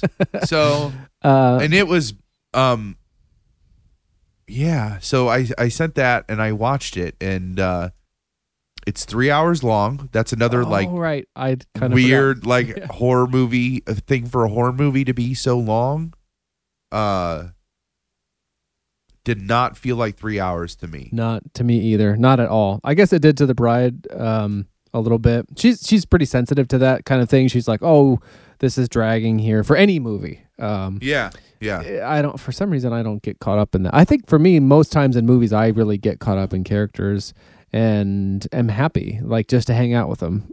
like if I'm enjoying the movie, yep I'm not troubled by pacing issues. I'm just like on, in there for the ride. So it did not feel long to me at all. Not Yeah. at all. and this is a great one i love that that comparison of like it feels like you're hanging out with the characters i felt both of these were great for that like the first one was like it totally nailed that like 80s kid adventure movie which is a Yeah. you know i have a soft spot for in my heart Me too. Yeah. and uh this this with the grown up one was this beautiful ensemble cast of like really great actors. And so who felt like friends. Like they Yeah. they totally nailed that. So it was really easy to just like quote unquote hang out with them you know? And i told ash afterwards i was like they did such a good job of pairing the adults to match those kids Mhm. that i thought the guy that played grown up ben like that he could have been oh, his father. That was insane. How like good that was. like like he could have been his father like they were he looked he looked like that chubby kid grown up yeah, like and like all turned into a uh, gq hunky. model yeah, right. like turned into a gq model like all those kids like they look like they're grown-ups like it's so weird yeah. The It- Eddie Kaspbrak guy like was excellent too. Yep and Uh, he nailed that kid's character like yeah. because that's the other thing I could think. I, I would have to think as a um as an uh, adult actor to be told, okay, we need you to play these kids. So you have to step into a character that was Mhm. literally uh, uh, the foundation was made literally by a child, Yeah.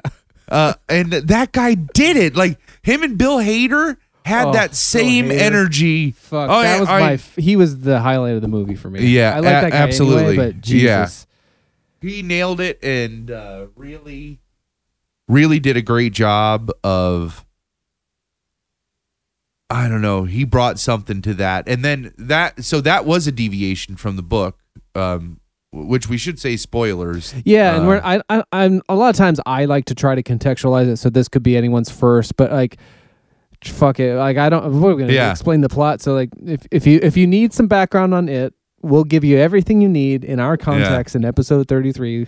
Uh and we'll talk about the whole book, the TV miniseries, the first Yeah. movie. But here we're just talking about part two. So, so that was a, a that that was a deviation from the book that that the book didn't really touch on. But you find out in this that part of the reason why that chemistry was so good was because there's some repressed feelings. I did not get that. I did not get that till we were leaving the theater. Yeah. I'm so Really? fucking dense. Yeah, I didn't get it. Even with him, not- like with the I heart know. on kissing bridge, I you didn't try- get that. But I couldn't remember like what that was or what Richie was doing there. so the, Um, um, but that was so- a really nice touch. Once I realized that, I- I thought it was so cool too because like if you are a hardcore fan of the book, um, or or even just a more, I wouldn't call myself a casual fan, but I only read it the once, I listened to the once, whatever. But um, it felt the same. So sometimes for me, like to introduce a romantic, like in television shows where like these characters are friends and suddenly they're, um, I'm thinking of specifically like Walking Dead, uh, which I don't want to spoil for you. Anyway, there's a coupling that happens that at first I was like, ah, I don't like that because like I liked the idea that they were like comrades and warriors together, and Right, like, I right. just did, didn't make sense to me. Yeah. But uh, and I think changed the dynamic. Eventually, I f- fell in line. But so I love the fact that this Richie um, Eddie relationship, like romantic relationship or unresolved or one sided, whatever it may have been. Like I love that that exists in this movie without disrupting the dynamic dynamic at all that you know. Like it only kind of enhances Yeah. it a little bit if you're smart and not dumb like me to catch it. Well, it, it and so it wasn't hinted on at all when it was just the kids, like in chapter one, yeah. which I think would have got all kinds of flack if he would have tried to um, make any of those implications without there being the adult piece Yeah. to actually solidify it, right? yeah. This is the other reason why I think chapter two is a great movie. Is there he was smart and shot a bunch they he had to have shot all the kids stuff when he shot chapter one. That's what I thought too. And then the but the bride was like, she's like, that's Princess Leia in uh, Rogue One level of like digital manipulation to like the kids being older. I was like, no, No. because I didn't notice anything. I thought the same thing. I was like, no, they had to I have think filmed they- this. I all at think he once. shot I think he shot all that stuff. Yeah. Just while he shot episode or chapter one. That's what I thought too. So I. Uh, because they choosing to were believe not aged at all. Have you seen Finn Wolfhard? Like, oh yeah. in the Oh, I pre- have seen all of Stranger He's Things not- three, by the way, which could be a whole nother. Oh deal. yeah, jeez. but yeah, he's but he's so much older in that. he yeah. So like, there was a lot of stuff that he did a lot of press with Bill Hader. Like when Oh, it chapter really? two came out. Uh, if there's some YouTube stuff, there's a great one where like Finn Wolfhard. So like Bill Hader's whole thing on the press junket, he kept telling the story over and over again. Is like like they were like, so how'd you get roped into it chapter two? And he's like, well, I you know I only got it because Finn Wolfhard. Like I like somebody sent me some interview with him after chapter one came out, and they were like, who would you want to play you as a grown up? And he said Bill Hader, and I'm like, Really? oh, that's really oh. flattering. And then like three weeks later, my agent's calling me, and they're like, so they're thinking about calling you in for it chapter two, and he's like. This Finn Wolfhard kid's got fucking like he's got clout in Hollywood. like that's his big joke, and he tells Yeah. it on like every talk show that he was on. But then there's a YouTube video where Finn Wolfhard and Bill Hader kind of interview each other, and like, I'm sorry, Finn Wolfhard looks like a 17 year old, and in it chapter two, he still looked like you Yeah, know a yeah. 12 year old. So I totally think that he just shot that shit. I, I think so too. I, I hope chapter so. Or he must have, if not during the actual shoot, like immediately thereafter when they. Yeah, when like, they got knew the it was green light or successful enough, like that he had something in their contract to be able to pull them right back, but Yeah. because they they just look the same. Yeah, which is great. It's really great, and we'll go all the further like when when all hopefully it's wrapped into one. Epic yeah, story. big super cut, right? Oh man. So, um, the transitions too. Sorry, I don't have notes for this. I have notes for No, that's everything. okay. But like the transitions caught my attention. Like in terms of like how they moved from person to person at the beginning. Like there was something where like I think it like they they were creative in in sort of satisfying ways to where you didn't know sometimes what you're looking at and then you realize you were transitioning to another character Yeah. f- that Mike was calling. So like I don't remember was it was Stanley probably because yeah it, it- moved up to the like puzzle pieces in the sky I think and Yeah. it turned out you were like looking the camera was looking up like it pan, panned up to the night sky in one shot and then it transitioned and subtly into like looking up through a coffee table as Stanley Uris was like Yeah. putting together uh, puzzle pieces before he decided not to join the rest of the group.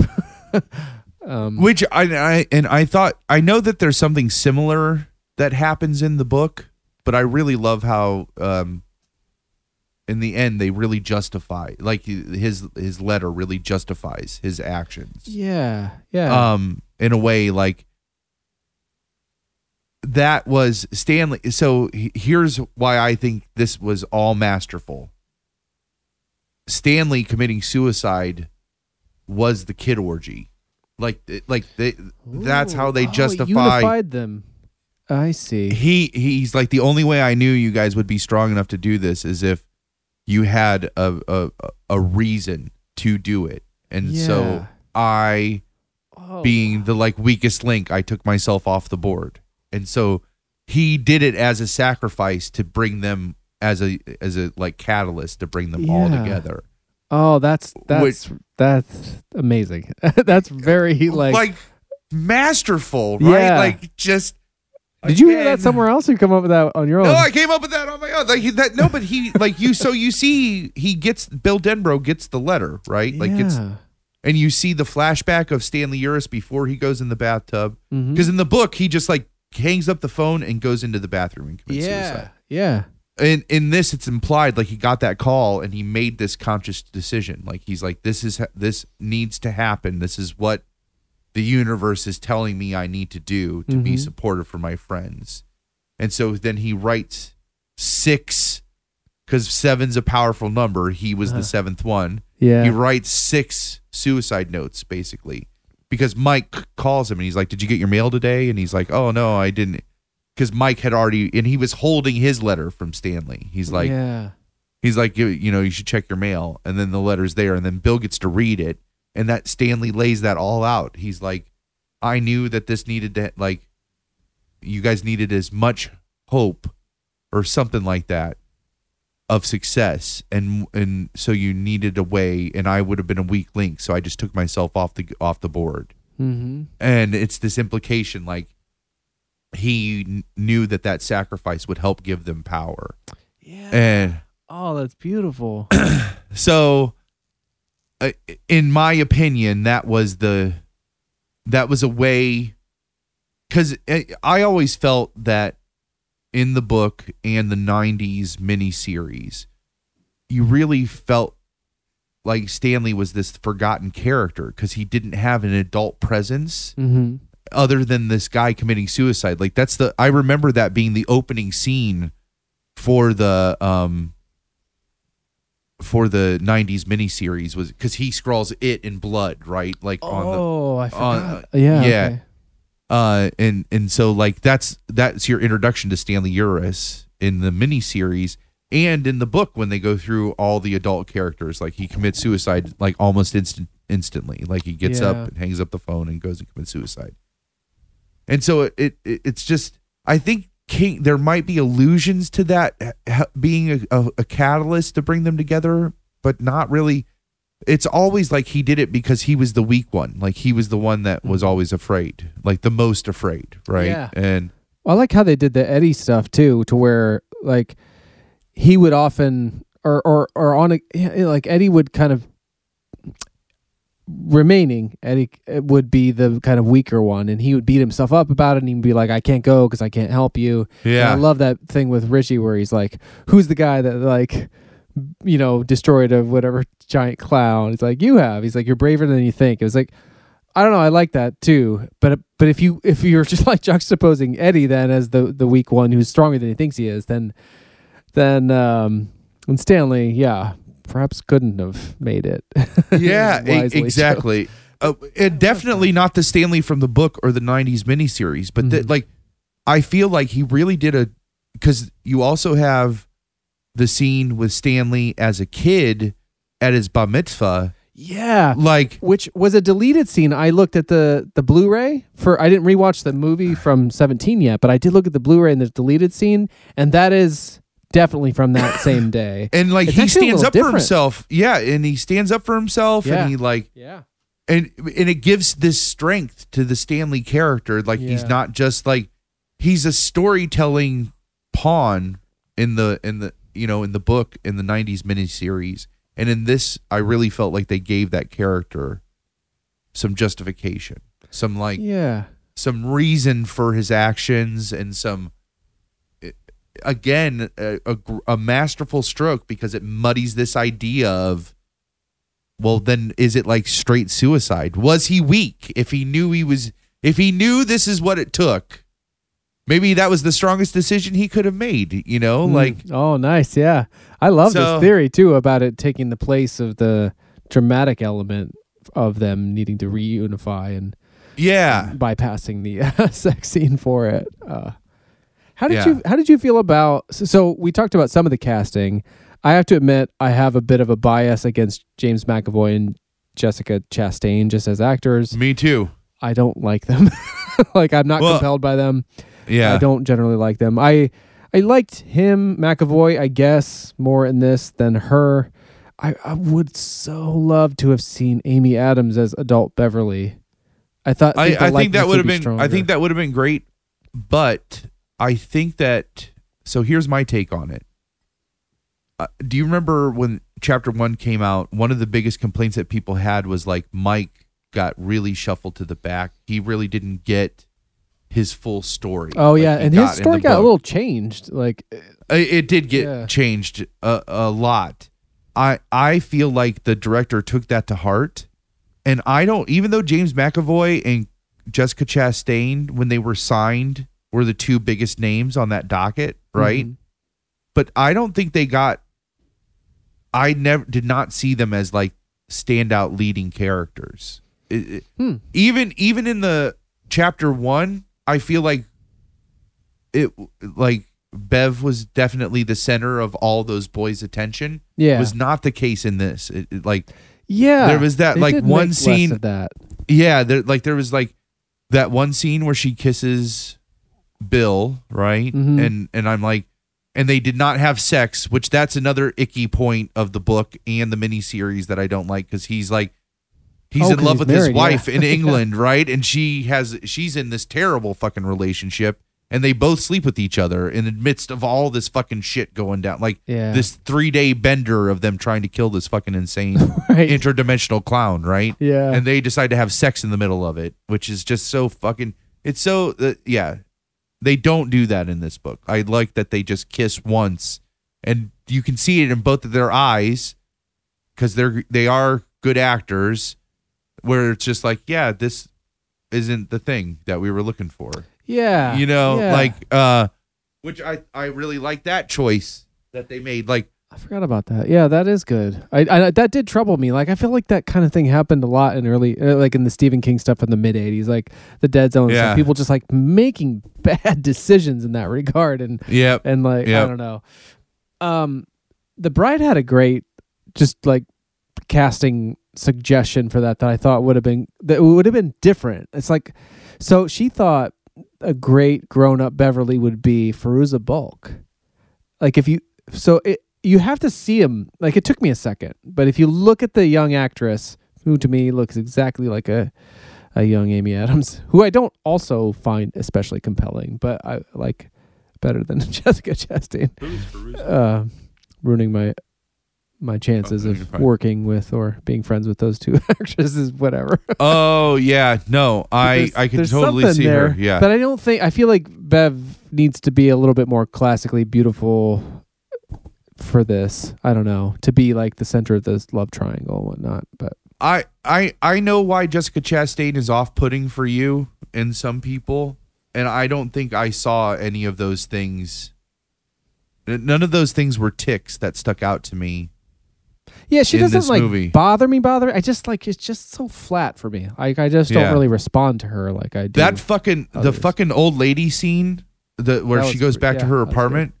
Man, so so that was one of those scare like one of the times I jumped that wasn't really a jump scare Mhm. I- because you hear the like doof, doof, doof, doof, and that sound's already been permeated in this movie like you hear that thumping sound multiple times yeah, yeah. from in different ways in different forms that he's taken. So you hear that and you don't know what's gonna come out, and it's fucking her as like a ten foot tall naked That fucking did witch. that like, scared me. Yep. oh my gosh, that was so fucking scary. Oh, it was awesome. How did you Um, feel about some of the? So the bride said something too, where because she hadn't read the book or anything like that, and uh, she had seen part one with me, um, but she was saying like I could kind of tell that it came from this certain period of time. It seemed like certain effects, like that might have occurred there, or with the spider thing toward the end, like certain effects she felt like were probably relics of the original source material and felt kind of dated, like the kind of thing you don't see in movies now Yeah, yeah. and I was like, yeah, I, I agree, but I was actually just happy that they did that stuff and, and kind of honored it and didn't change it too much. I don't know. How did you How did you feel about that whole thing? Where they? So I, I actually, this is another thing. Like I, I think the didn't like the ending joke is a direct reference to it, because I'm in that category that thinks the fucking ending is atrocious. That it that it's a giant spider. That Mhm. that's what it. That's how it's portrayed in the form, I guess. book. Yeah, the true form of Pennywise is this like giant spider. They say in the book that's what your mind sees because that's all it can comprehend Yeah. That's that's the closest thing that it can comprehend. Mhm. That's an allusion to that um you know, the HP Lovecraft like great old ones, you know, Yeah. they're this interdimensional being. Um and the mini series, they just do a direct it is a spider. Like Yeah. a literal like it doesn't Yeah. look anything like fucking Pennywise. And I always have said that ending fucking is terrible. Like and I think that's where that joke that like, I didn't like the ending Oh, okay. comes from.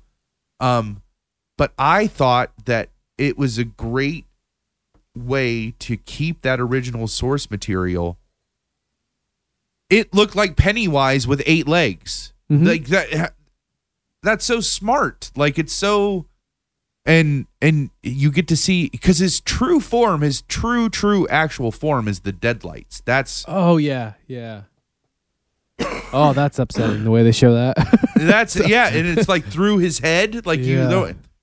Which implied like he doesn't actually eat you. You pass through him, his physical Right. form, and like, oh, and I forgot. Like, so did is is that the same in the book where Bev saw that as a kid and so thus saw all of their deaths? Or is that no, that I, I don't I don't remember that being in the book. I, I there's definitely this psychic thing happens in the book where they like are kind of connected Yeah. and they regain that as adults. Like Yeah, you know, I thought that was a, a very clever thing about the book in general because it it seems to deal a bit with memory and and, and the sort of purity of youth and the bonds you form there, yeah. and then you kind of drift apart potentially as adults. But um, yeah, that whole remembering being a big part of it, it was both like as a story device useful and like people remembering things, but it's also kind of interesting to extrapolate to I- I- non supernatural I, circumstances. I I thought the choices that, that that he made with all of that were smart. I like that they didn't involve his wife, like they didn't bring Bill's wife back when like her she's in her catatonic state. yeah, They took out the whole um Tom subplot, like Yeah, like her chasing her after abusive Bev. hus- uh, husband. Um, uh, I even thought they did a great job with uh bringing Henry Bowers back, like that, like he was in it like it, like in the book he felt like this burden that king just kept like pu- like once he brought him into the story i did feel like it, he just like like oh e- every time you it would start to go towards the loser's way you'd be like you would get used to it in the book you'd be like well henry bowers is going to show up right here you Ah, know or yeah. or tom's going to show up right here because things are going too good for them as adults Mm-hmm. but I thought in the movie, like the the Henry Bowers stuff was just perfect. Like He showed up at just the right times. He did just what he was supposed to do. They took him out just as they were supposed to. And they didn't have Bill's wife come over from England and like see it and get catatonic and then have to go down the hill and about that. Yeah. yeah, like they didn't do any of that, which I thought was smart. And he, this is a three-hour fucking long movie. Like he could have put all yeah. this shit in there, and that right? stuff like, that stuff is in the miniseries to some extent. and, uh, Yeah, that's what I mean. yeah. Like they somehow in that, uh, yeah, in that three-hour thing of the miniseries encapsulated. Yeah, they like included things that didn't. I don't know, but like this Yeah. didn't feel. It didn't feel shortchanged. I because kind he of just focused on the but- carries, on the characters. That's what Yeah. I like. He fo- He just yeah. stayed on that plot, on their connection, and trying to rekindle what they had as kids, which turned it into a kid, grown-up kid adventure movie, Yes. right? Like Yes.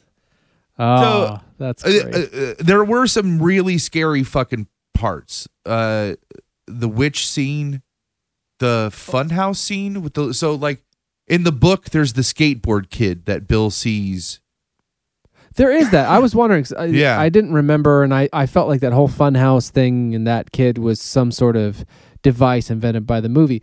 But so there was a certain like.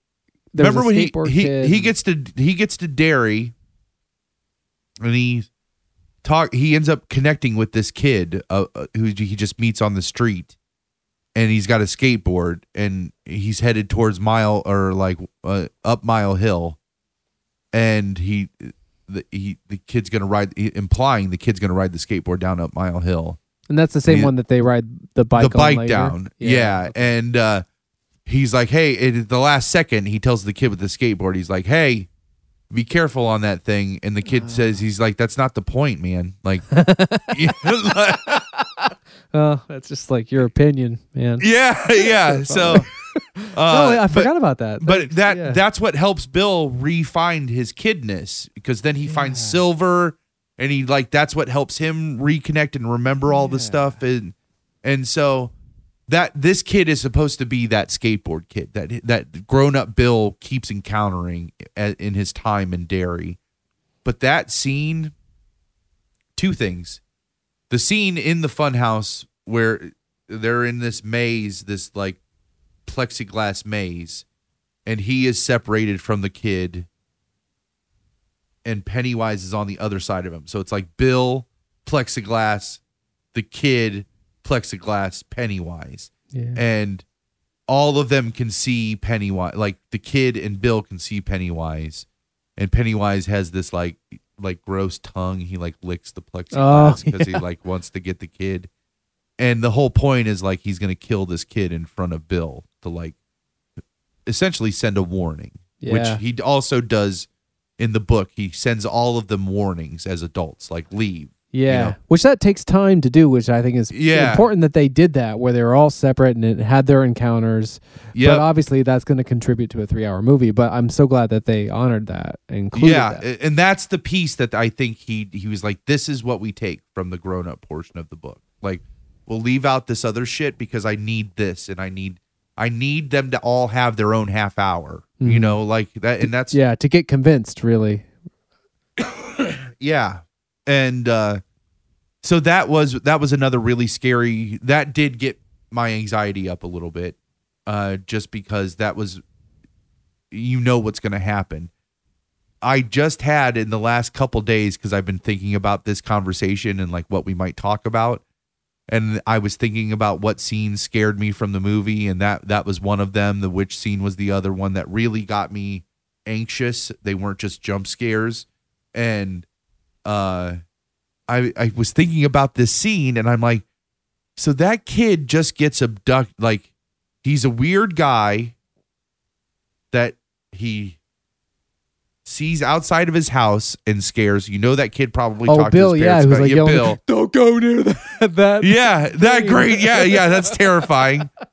And then the kid tells him he's going to the fair later, and then this guy shows up at the fair. yeah. They both see them go in, like all these fucking people see him go into the funhouse and then see him running out of the funhouse Oh, in a wow. town that has all these people disappearing already. Like, how did he not get picked up? Right. You know, like, in this modern day and age, like that was the one suspension of disbelief. three days ago after a month later of seeing this movie that I'm just like, wait a second. There's no fucking way that a security camera didn't pick him up Yeah. with the interacting with this kid in that funhouse and he was instantly in the jail. Um, I wonder too if the if the writer directors uh, or director writers saw us, the movie Us, and we're like, mm, should we change this? Because there is that. That's like that's where the switch happens, right? In Us, like that a kind of a fun house, you know, me- Us, Hall of. Mirrors type deal where, you know, it's like a carnival and the kid goes in. One one Oh, kid goes yeah, in, yeah, and yeah, like their yeah, other, yeah. their tethered comes out. Uh, no, but I mean, it, you know, it's Pennywise though. That, that that's the big separation. Yeah, no, no, no. It's just it feels similar. Like there's a similar scene in some ways in the Hall of Mirrors or something carnival esque in uh, Stranger Things. It reminds me of Oh, that, the yeah. Dragon. It's it's a it's a kind of a Uh, yeah. That must. So that's a lot of our people our age are making all this shit. So Tango maybe Cash. that- yeah, Tango and Cash. Maybe Tango and Cash has a like Hall of Mirrors thing. That's awesome. at the end. Oh god, that movie's great. I think that's a trope. If you're gonna have a carnival in a mo- in some movie or show or whatever, you go to the funhouse, which I Oh, can yeah. only think of like. So here's the thing: as a kid, that trope was so like I just assumed there would be funhouses at every amusement park and carnival that you went to, and come to find out, they're really hard to find. Like they're oh yeah. yeah, they're not like, and the ones that you do find are just on like a double wide trailer at a carnival that take two seconds to go through, and Hmm.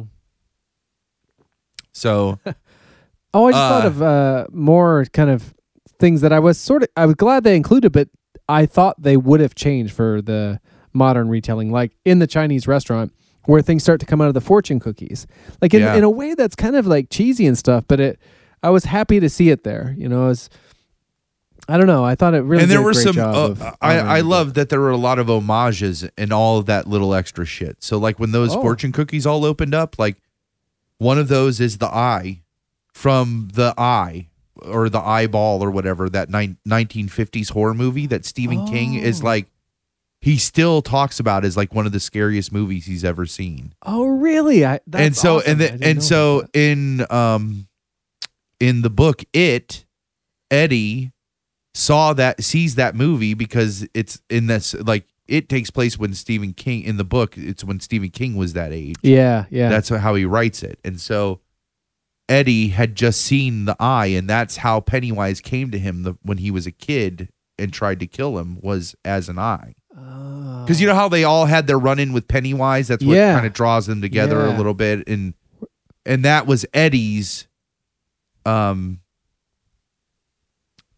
he saw the. He sees the eye. Because one of them ha- uses their inhale, like because like oh yeah. Eddie uses his inhaler on the eye. That's what gets that's the magic that gets them past yeah. that thing so they can go deeper in the sewer because one of them had just seen that that scary movie and that's what pennywise took it, it had to have been eddie because but eddie's original thing that he saw was the i was a teenage werewolf Yeah, he- I love that, and that, I, yeah. couldn't find it. Like I rewatched the special features of the 2017 movie, but not the movie itself. And Yeah. I- and, and now I don't know where I saw this, but I there's some sort of behind the scenes thing related to talking about it, in which Stephen King was talking about wanting to incorporate all the different monsters as well. yeah So they yeah. didn't quite carry. I don't know where it was, and I can't quite track it. But that's one of the remnants I recall, where because there is that teenage werewolf thing. So there, so he was able to do like a werewolf thing, and there's the various kind of Yep. monster, universal type monsters that I I grew up loving.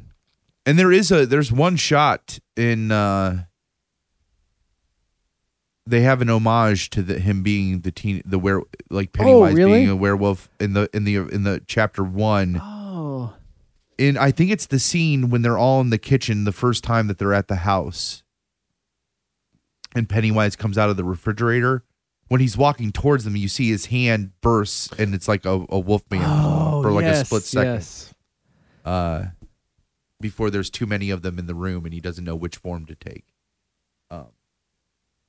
But I'm trying to see who played uh, because in, in seeing the behind the scenes stuff for the first movie, Jack Dylan Grazer played the young Eddie Kaspbrak.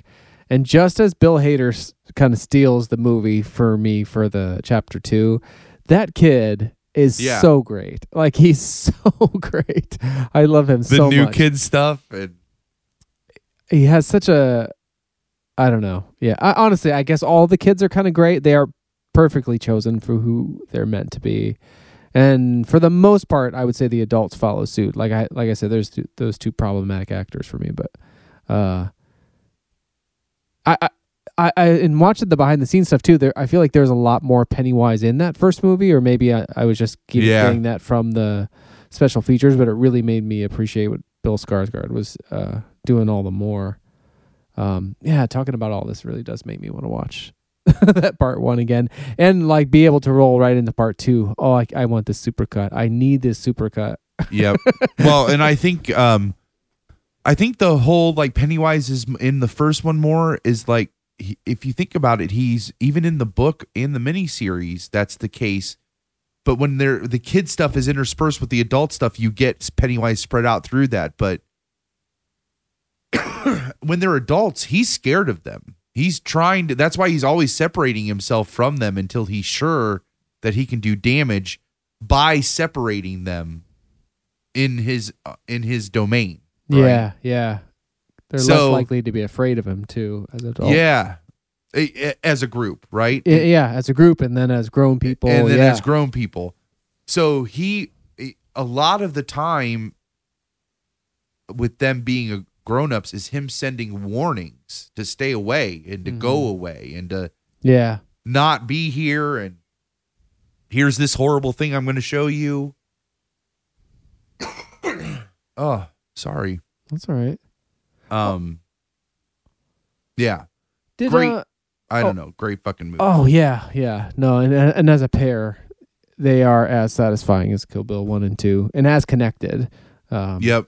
Does uh, I couldn't quite remember. I was like starting to doubt it, and it, it, it is so faithful to the spirit of the book, all of that. That the deviations, I got kind of confused as to they they all felt so right that I wasn't sure. I mean, I knew there wasn't a romantic thing between um, Richie and Eddie in the in the book, but and and like I mentioned, I didn't quite catch that in the movie until I walked out. But did did um did Ben and Beverly end up together in the book? Is Yeah. that- okay. I- Yeah. I, couldn't quite remember. That's That's uh, that was the other reason why I thought it was so shitty that her and Bill slept with each other, and then she runs off with Ben.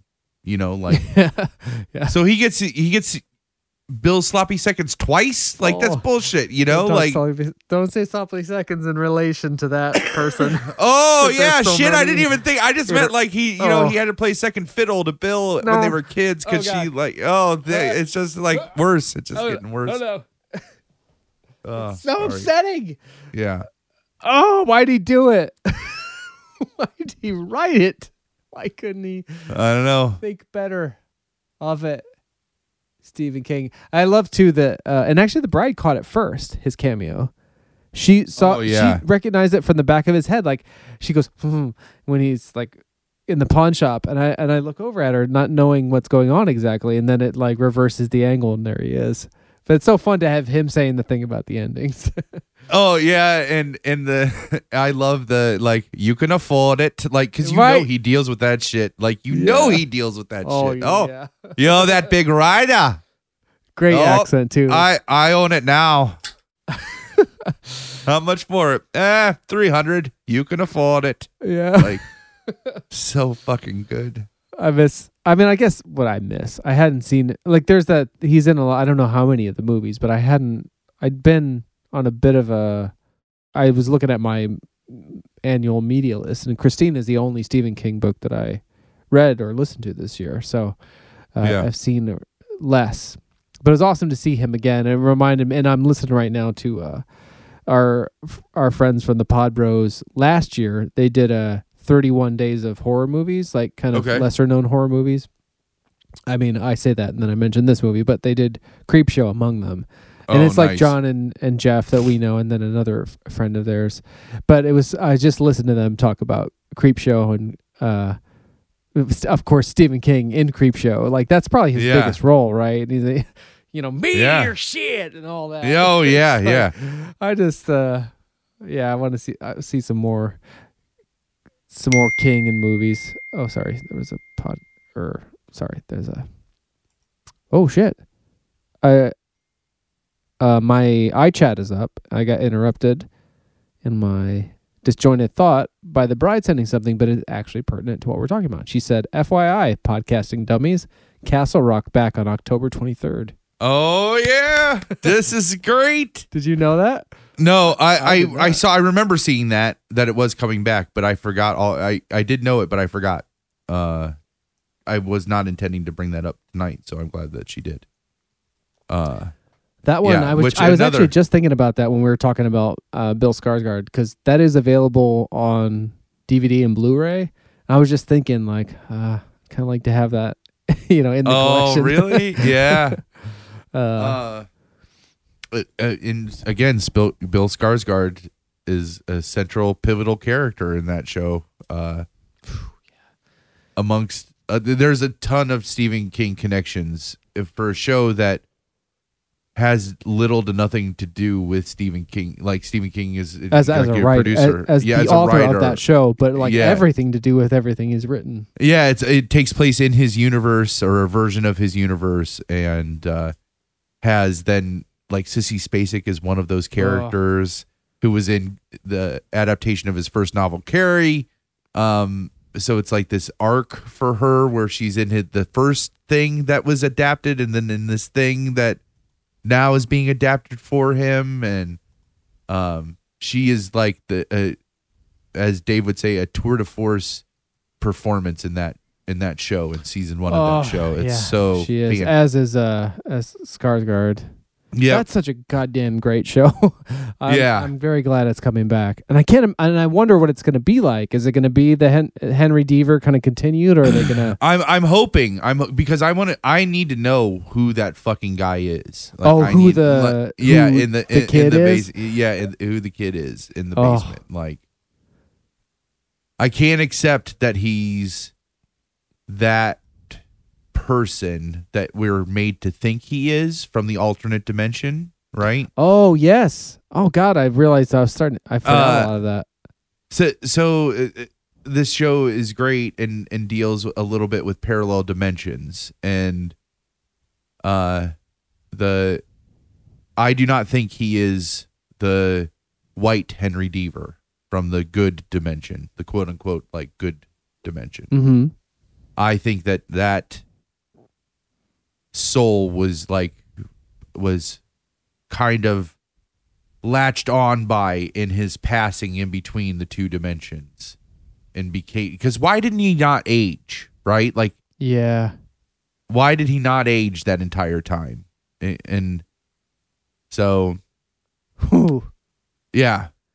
Or are they going to get in more to Jackie Torrance's story, oh yeah. Which they Uh, kind of like hinted at towards the end, which would be awesome. And of course, like you know, in in November, right? That's when Doctor Sleep comes out, yeah which Uh, um, the which sequel to The the- Shining, of course, which the Was- that trailer is still one of the most beautiful things. It it just like does such this great job. It gets that music that like boom boom boom, you know, yeah, and like shit. It, I sent so if you haven't seen the trailer, you should really go see the trailer for Doctor Sleep, the the teaser for it. Um, it stars Ewan McGregor yeah, as the grown up Danny Torrance. Um and I I feel like this is gonna try to skirt to be a sequel to both the book and the movie. So the movie and the book are Oh. there's drastic differences. And Stephen King actually even not even liking Stanley Kubrick's Mhm. version of The Shining. Like he will tell people, he still says he does not like it. Um, I think I read or heard that his or Larry, I think, told me that he heard in inter, in an interview with Stephen King that the reason he didn't like The Shining was because Kubrick had Nicholson be crazy from the first frame Yeah, And and, the whether or not point- he was acting crazy, he just has that glint. You know, you know what's coming. and that- and that yeah and and in the book it's a constant struggle with him not like and he kind of embraces the crazy i think that's what he means yeah, like like like jack nicholson's jack torrance embraces that like he likes that crazy from the get-go in the book it's it the whole book is this struggle and it's supposed to be a struggle with sobriety but it's really like it's him struggling with his sanity hmm and he doesn't want to be crazy. He fights it the whole time while still trying to do the like it's like you can't have your cake and eat it too.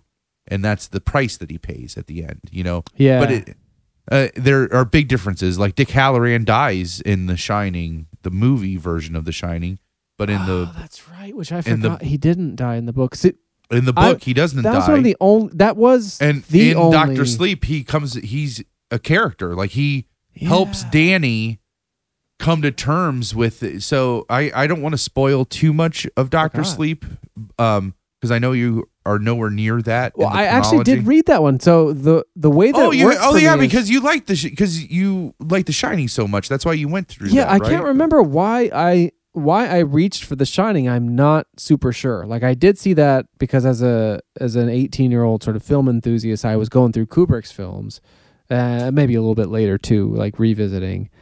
And I'm not sure what in say 2013 ish drew me to The Shining. It might have possibly been the fact that there was a sequel. I'm not sure. Yeah, I might have started with Doctor Sleep. Honestly, I'm yeah, not. I because I, feel like I was I was starting to make this commute. I had listened to some things that had been recommended to me. I think by the by one half of the what became the fighter and the kid, Bryan Callen, uh, Yeah. who is the comedian. Again, to bring it around to comedians. But he, he's like this sort of intellectual comedian that wants to be a fighter or whatever. I like him a lot. I don't mean to diminish him. he's great. but he recommended on the, his old solo podcast that you listen to certain audiobooks because of Audible ads. yeah. And one of them was Blood Meridian, which we've talked about endlessly with Pumps, Oh yeah. who probably heard something similar with like Joe Rogan or whatever. Maybe. I don't know. I'd be curious to know where you heard of that. And that is a beautiful, beautiful audiobook. it Like, is incredibly like yeah just like rich in the language and it's just like haunting and for me that was really helping me like write songs i was i was writing down stuff from like that audiobook then i listened to another one they recommended um the graveyard book by neil gaiman i never listened That, yep, so awesome. to He reads that. Did, did, he, he does yeah he reads it i and, and s- i wrote down so much from that book that i actually have a song called graveyard which Yeah. is lo- most inspired by that but also a bit from blood meridian and the shining so i think after graveyard i, I read dr sleep because i was kind of in this mode of wanting to listen to horror books um, and that's what actually led me to start doing the the chronology that I had only gotten barely into when you came to visit, and then So, really uh, solidified my interest. well, then I'm glad that I'm not spoiling the book because that's no, yeah, I know that one. that that's a great Kinda. it's it so it's a great thing that in the book at the beginning of Doctor Sleep like Danny Torrance is really struggling in his adolescence with these powers with the shine. Because Yeah. he keeps seeing like he sees a dead woman essentially in their apartment that he's living in with his mm-hmm. with the, and she doesn't know what to do. So she calls in Dick Hallorann in, in, in these moments in their life. And Dick Hallorann shows up and tells him the story about his grandfather who was Oh, like a- yeah. an awful person oh, I'm thinking the wrong thing. I because there's a Dick Hallorann connection to The Shining, right? With the, that that all to that, it there's a Dick it, Hallorann Sorry, excuse me. he- Yeah, the, black spot he was the cook Dickie Hallorann was the was the fry cook at the at the black spot Sorry, Yeah. again. Yes, thank you. Yeah, Yeah. So uh he would come he's the one who kind of helped Danny Torrance like this is how you deal with this and this is what you do and and kind gotta Uh, go into this mind. yep Uh. and you essentially have to like force them on force these Yeah. people on and so that they don't bother you anymore. Mhm. And that's the whole point of Doctor. That's where the title Doctor Sleep comes from, because then in his adult life he ends up becoming an alcoholic to deal with these problems. He becomes an alcoholic, and uh, I feel the whole book is about sobriety. Doctor Sleep is all about. I think The Shining is about alcoholism, Mhm. and then Doctor Sleep is about overcoming that and Yeah. being sober and like being an alcoholic while you're sober. You know, like because Stephen King has had to do that for so long in his life now. Like Mhm. I think that there's a lot of like his AA experiences and his in all like because he's a huge proponent of AA and uh, it really attributes a lot of his success of, of being sober with them. So, um, all that's pulled into Doctor Sleep. But ultimately, that's what Danny Torrance does. He got so good at moving those spirits on that that's he helps people in a nursing home like oh, move on like to the the next plane. So they totally Yes. bypass that like spirit Mm-hmm. like to just go right into. So he's quote unquote Doctor Sleep. Like he just helps these people move on, and that in one of those moments, that's how he connects with the the girl. He can he can see her, and uh, I I am so excited for this. I'm so excited for Ewan McGregor. It looks like a totally different kind of movie than the than it or any of the other adaptations that have been happening recently with his work. It looks more artistic um and more uh I think adult too, right? Like Yeah, it's not about yeah. kids. It's about yeah. it's about this grown man who uh, who obviously like we're referencing some things he experienced as a kid, but it uh, I, yeah, I don't remember enough about that book. I'm realizing, so I think it'll I'll be surprised by certain things that happen. Like, Yeah. it's a, a, a bit of a, remembering. like the trailer is so good cuz there's this uh, there's like 5 to 7 shots that look like they're just direct lifts from yeah. shining. of course, I thought they were. yeah, and, and come to find out, they're not. He they reshot all that stuff. The only shot that they did borrow was the shot of the blood coming out of the elevator. Yeah. like that.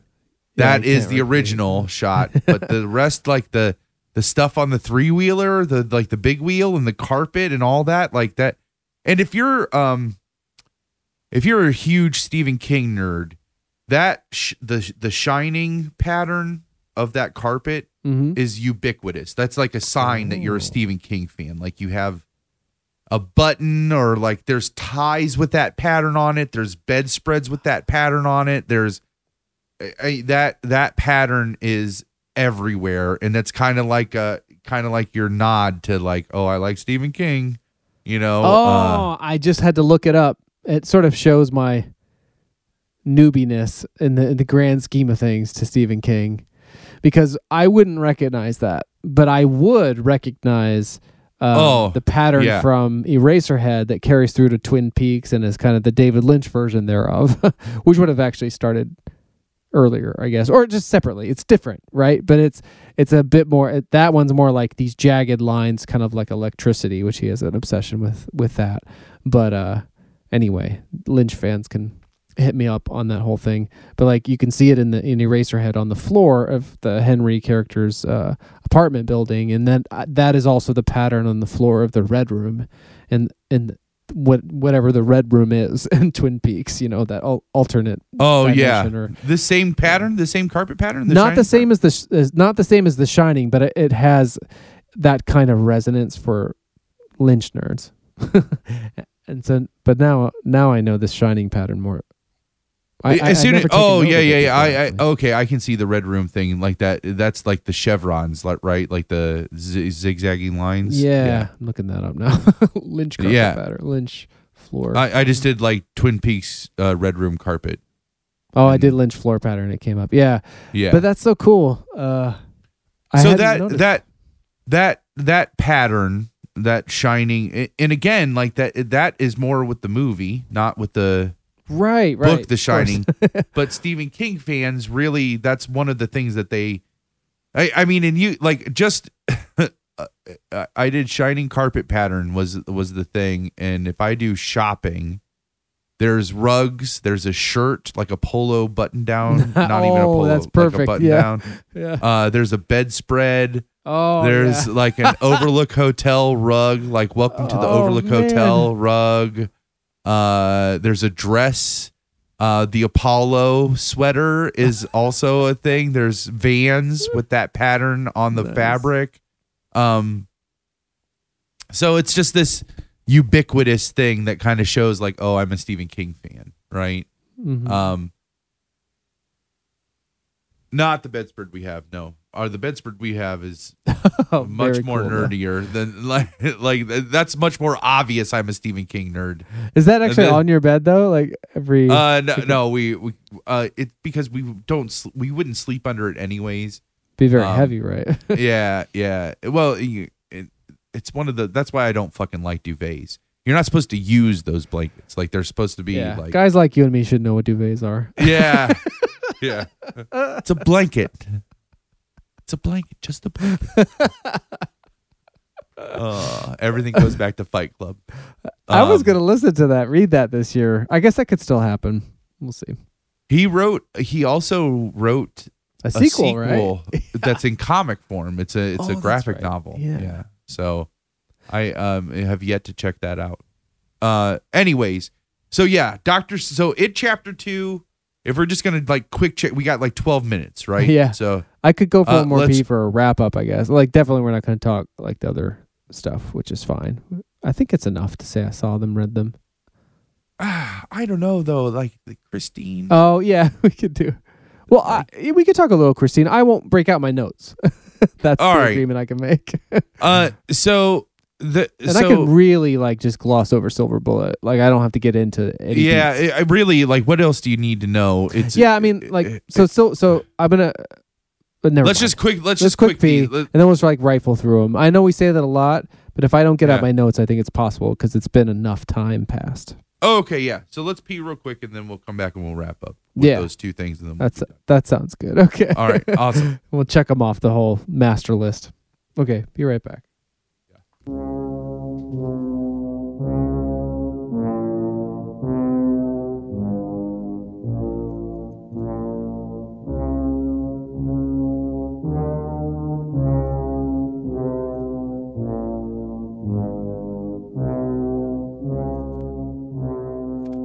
All right. So it chapter two, good. Go see it. Go to audibletrial.com slash LWSD. Download the Steven Weber reading of that. Listen to the actual book. Just as fucking good. Go rent, or it might even be available on some streaming service. Uh, the miniseries, if you want to just dive into this It universe. Yeah. Uh, the miniseries is worth checking out too. If anything for Tim Curry's performance as Pennywise, but like Dave, I can't, I can't give it a, a stamp of approval. I watched it as an adult too, and it is, it is too dated for me. It is almost silly to know how good the book is. Uh, uh, but they tried. It is a faithful adaptation of the book. Like, yeah. and it's amazing what they could get away with, with on primetime television. Great in- cast too, like, John in the Ritter. 90s, and, yeah. yeah. um, Oh, an amazing cast. There's a nice uh, commentary for it too. So I saw it on Blu-ray, um, and I had uh, Palmer's pre like disclaimer that it was going to be kind of extra cheesy and stuff. So I was I was prepared for that and just over basically just overlooked it. But what was really nice in the the commentaries, you learn that like they they really felt it was important. Like John Ritter in particular wanted to do that thing about how Ben lost the weight, and um, they all became really close friends. It was very, very endearing to know that that was their experience. So a That's lot awesome. of it out there to be enjoyed. Yeah. Uh, who the the, the Walton, uh, the kid from the Waltons is Bill Denbrough. like yes, yeah, John Boy John Boy. with yeah. a ponytail, which I guess was With a very important to him to have that ponytail. yeah. Yeah. And Uh, well, they're kind of like yuppies, right? Like they're supposed to be like kind of like yuppies, like him Yeah. and Harry Anderson. yeah. Um. Uh, I have such affection for the whole thing. Uh, yeah. So, uh, yeah, I definitely check that one out, uh, too. Mostly for Tim Curry's performance. Like Oh, yeah. all of the performances are good. It's just as a collective whole, I don't think it wraps up well because it, they are too faithful to the book. So, all right, it check. Uh, you threw Doctor Sleep in there. Good conversation on that. I forgot about that one. Check. We'll we on that mentioned that, the stand, uh, the stand miniseries Oh, is shit, eventually yeah. like getting ready to. That's in production right now, and has another Skarsgård as the man in. Bl- oh shit! That's the Dark Tower spoiler right there. But I like, knew that though. As Randall Flagg. right? Yeah, the Man in Black. Yeah. Yeah, they call him that in the stand, don't they? They call him all kinds of stuff in the stand. The like walking dude, the man yeah. in black, and Yeah. all that stuff. A- and uh and Randall Flagg is is like the like the name he uses in in the stand. That's uh Bill Skarsgård's older brother, which I can't think remember his first name, but he's was in True Blood, the series True Blood as uh Eric, I think was the vampire that he played. or the Uh, werewolf. Oh no, yeah, I think you're right. Yeah, he in was my a he mind, was Eric vampire. is a werewolf from the 1987 Fox TV show. but that's probably me, Moto, and a handful of other people in the world. Most would associate Eric the vampire in True Blood. Eric Northman was Alexander Skarsgård. ah, uh, yes. is his name. He also is in um, Altered Carbon, I think, Hmm. uh, uh, Oh. which Twinkie is a fan of. It's like a, a sci-fi noir, um, in the in the vein of um, Blade Runner type show Oh, on okay. Netflix. I think. Um. Yeah, so they announced that he's playing uh, Randall Flagg uh, in the which is currently filming. That's coming out Oh. in next year. Yes, Oh, please. so and that's awesome. a TV series, right? Not just a mini Yeah. series or like a Uh, it says run type thing. I'm wondering if it's a limited run thing or if they're actually going to do a series. Like, God damn it, I'm going to have to subscribe to that. too. yeah, it never ends. it doesn't. Uh, Well, the, the Disney thing getting ready to drop, like that starts in November. Have you looked at what all you're going to get on that when it when it opens? Like when they finally start it, it you're, it's it's stupid how much you're going to have access to. like it, it, it's so you're getting access to so much, and I know this is their plan. Mhm. So they're going to do this for the first three years and get you hooked to it, and then they'll slowly start taking stuff away. oh, Which I know, I know that's what they're going to do. But it's like the whole Disney vault is going to be available. Like there's like there is no vault essentially. What- there was a different word they used to use, moratorium or so, I, I can't remember what it was, but it was like Moratorium is was where they it? just Yeah. don't make it anymore. Ah. That's Oh. like an industry term where they're just not like it's on moratorium. They Yeah. don't make that. They don't make any more physical copies of that. Exactly. So like Disney was I I don't want to say the first, but they were the first I was aware of to pull this heinous thing. Yeah. And th- that was back when you could actually but you could like circumvent it by just getting on the you know making sure if that was an important thing for you to collect the fucking Disney animated movies or whatever in that library case, it got them before they pulled them away and that was part of the marketing and it was bright. Yep. But Yep. now that's like everything and everybody just like access Takes it away. revoke access. I just discovered uh, on a positive note, uh, I got a more updated Apple TV, and so you can download new apps. And the Shout Factory has an app. Um, Oh, nice. on it, and it's like it's so many of the things that they have available that you can just fucking watch like for and it's free. It's fucking glorious. So shout shout tv i think it's called. Oh, and so so many like they have most of the John Carpenter movies and which incidentally uh you and it's mentioned free. yeah. Yeah. And, and it is web uh too. Like I, I checked one time. I was curious because I get their newsletter and like would this click through and I could watch this movie? It was like Blood Fist with like Don the Dragon Wilson and like yeah you can watch it Uh, Wow. it's pretty cool. And so they they but they cultivate these certain catalogs. So most Wes Craven movies, um, John Carpenter's movies, almost all of them. But you had mentioned in the Mouth of Madness earlier, and I haven't seen this one yet. I stopped in his chronology because I I did see Christine because of John Carpenter's. Yeah. John Carpenter made it. So those are the only two Stephen King movies I'd seen was. The Shining and Christine, and I only saw Christine if, like two or three years ago, but uh, or no, maybe like four or five years ago. But so there's a movie that John Carpenter made in 1995 called In the Mouth of Madness that is a what they call I guess they call it an homage to uh um H.P. Yeah, this film pays tribute to H.P. Lovecraft with many references to his stories and themes. Um, but yeah, so mo- so the Shout Factory thing, I don't, I don't know. That's that that whole new model is uh, it giveth and it taketh away. But when it Yeah. gives, like certain stuff seems so accessible. it is. well, there- the powers we're also getting a Jon Favreau Star Wars show That's called The Mandalorian. Is Yeah. going to be on the Star Wars thing. right. We'll get access to all the Star Wars shit. Um, Watch them fucking put out like the original. They bought Fox. I think they bought Fox just so they could control the original trilogy. I- I- like yeah, that's worth it. because they they got all but A New Hope in the merger, right? because oh yeah, like, So when they bought Lucasfilm, they got every they got the rights to everything but A New Hope, and I literally think they bought Fox just to get A New Hope. Hmm. And then Fox, in a brilliant move at the last second, was like, "Listen, if you're gonna buy us, you're buying all of us. Like, you don't just get to cherry pick." And they just started throwing all this other shit in there, and they're like, "You got to buy this, this, this, this, this." So it's all Fox and all of Disney.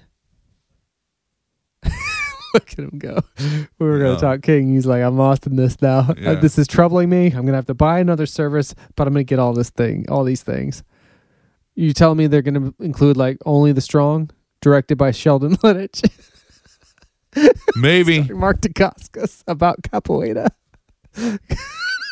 oh my God! This might mean that Rapid Fire gets a Brandon Lee's movie gets a a Wait. streaming. Okay, now I'm on board. Fuck Star Wars. Rapid Fire. No. Rapid cut- Fire. Cut that out. Uh, what companies is? I- I mean, all of Marvel, all the Oh, Marvel Cinematic right. Universe, all of Star Wars, anything that's that Star Wars associated is going to be on there. Anything Disney associated is going to be on there. Um, anything Fox now in the Fox movie category is going to be on there. Anything that's on Hulu will be on there. Holy shit. You know what I mean? Like, yeah, it it it, it, it uh anything that's uh Miramax, um, Oh, I didn't know that Anything- part of it. Yeah, they fucking own them. Anything that's Pixar, ah, like, Oh, That's right. Yeah. Wow. so Oh wow. yeah, I've heard that, that that whole business is like that years ago. Like the whole thing was about library titles. You know, even back in the DVD heyday and stuff, it was all about the library. And man, that could not be more true than now when the when the whole thing is like access to this or that title. Shit. So this this happens next month. Is that November, yeah, wow? I think. So we'll see.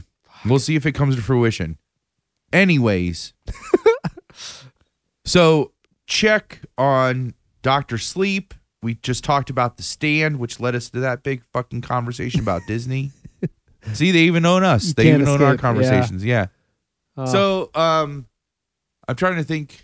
Did you What did you want to try to touch on these other two? I I'm okay for time because it's an hour earlier here for me. but, uh, Yeah, uh, we we were just talking about how I need to get up. We need to get up early because we have a concert tomorrow in Columbus. oh, that's right. Yeah, you're going to see the Black Keys, right? Black Keys and Modest Mouse are on the Oh, same ticket. It's sweet. it's the Let's Rock tour, so which is the name of the new Black, new Black Keys album. So Oh, we need to try to get in at six thirty into work, so that way we can leave at three, and then oh, we can't be getting into whole new. I mean- no. Well, well, here's what's going to happen. Regardless, is I'm going to go order a pizza and ah! eat that pizza because it's Tuesday pizza day. So Oh, today is Tuesday. yeah, instead of Wednesday. See, they're they're changing all kinds of shit up with this. Like maybe like YouTube fucking us is like all like Oh, sorry. Uh, you- you keep like hitting that mic, man. I've, Like I whapped it with that earphone. that's okay. I feel like I'm breathing through a straw and I keep hacking. So uh I don't know what we want to do about. We may just like put a moratorium on Christine and Cycle of the Werewolf. I mean, we're going to be excited to talk about other things soon. Uh, we'll see, Yeah. we'll see how it goes. But let me. I mean, well, let's I just like let, course. just uh, of course. Okay, so like oh no, The book- like, I got to the- get up early, but let's get it. the book the book Christine is great. It's uh, uh it, it's a one of those it's that early portion of his career where he's still trying to find his like voice as a novelist and like get his shtick, but it it it's a great ghost story. That I feel like it like you know, Firestarter is this psychic thing, Carrie was this psychic thing, Dead Zone was this psychic thing. Oh, Salem's gosh, Lot yeah. was vampires, right? Yeah. And like now, this is like a true ghost story. It, instead of a haunted house, it's a haunted car, right? Exactly. On the book jacket for like the 1982, I got a book club version, so it's a little smaller. But it says on the back flap, in Christine, Stephen King has returned to the full fledged novel of supernatural horror for the first time since The Shining. That's yeah, what this says. yeah, Anyway. yeah. So, um, it, A haunted car, then shortly followed by a haunted town in, in it, as we talked about. yeah. I I just I liked in the book how the obsession it, it was the obsession that he had with the car. You know, like I feel like in the movie adaptation they were trying to make the implication that the car was just cursed from the beginning. You know, oh, like Oh, I could see that. Yeah, because it's like on the, bone assembly, line. Yeah, yeah, Yeah. like the, the the car was just cursed from the very beginning, and the movie doesn't like the book gets to the point that the the guy who is the goat you find out he ob- obsessed about that car so much and literally like it's implied like sacrificed his child for the love of that car Yeah, yeah. and that's what bound him to it so that when he died he was so then he gets this kid gets obsessed with the same car and he draws that energy to the point that he actually the ghost of the original man is driving the car right like he Yeah, you actually yeah. see him in physical form running the car again right yeah, and, and they don't do any of that in the movie. Like the there's none of that like campy ghost stuff in the in the movie. It's all about the yeah. obsession, right? Like That I actually think that- reminds me a little bit of it uh, in the in the the grown up like Henry Bowers stuff, where there's the ghost of his buddy, or like not ghost, but like the corpse of his buddy yeah. in the passenger seat or whatever. That Yeah. seems like the LeBay of uh of Christine, like a kind of a visualization you don't see in the movie, the the John Carpenter movie. Yeah, no, it's always the kid. Like Yeah. he's he's being Barney. possessed by the car, and in the in the book you find out no, the car is possessed by a, an evil man who is Yeah, yeah. is using this kid to his own means. Shitters. Who's who's angry at the shitters of the world? Who's angers at the shitters of the world? Yeah, I had seen so I think the book I think at first the the experience of the book suffered from my familiarity with the film cuz generally that's not the case for any of the other like Stephen King adaptations or not adaptations sorry source material the Stephen King novels the, like that I read that uh, usually what it is is I read the novel listen to it whatever and then see the movie which I always love it when the period matches. In this case as I understand it if I'm not getting this wrong Christine the movie opened in theaters while Christine the paperback was still in the bestseller list. So oh was, wow, yeah, it was like really like catching a crest of his uh, wave at the time, and um, yeah, directed by John Carpenter. So I happened to see it. Like the the the person whose work I was going through in a purposeful way that I'd largely missed growing up prior to Stephen King was John Carpenter, and so I I, I had seen Christine in his film filmography chronology. So when I was listening, so when I encountered the book, I was so familiar with like the you know ninety to hundred minute film that it felt protracted, I guess. But eventually, I did fall into it and appreciated it uh, to where I, you know, like most Stephen King books, I, I'm not eager for it to end. I was like, and maybe that's why he struggles with endings as well. It's because yeah. he creates such a great world that uh, it's hard to just hop out of. Um, That's my theory Yeah. on what the Dark Tower represents is him his struggle with his writing process. like his whole oh, like interesting. yeah. Oh wow.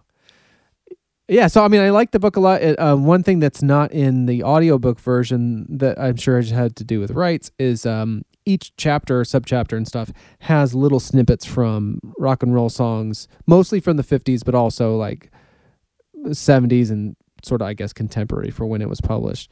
Um, yeah, little snippets from lyrics and stuff. Yeah. that they they make good use of that idea in the in the movie where um I'm trying to remember what's like keep on knocking or whatever they play like 50 songs that is it though the car is speaking in the movie Yeah. Yeah. Uh, but yeah, I, I mean, I liked the movie when I saw it an awful lot, and um, it's so funny. Like the the guy in it that plays Arnie, uh, Keith Gordon, he directed one of my favorite.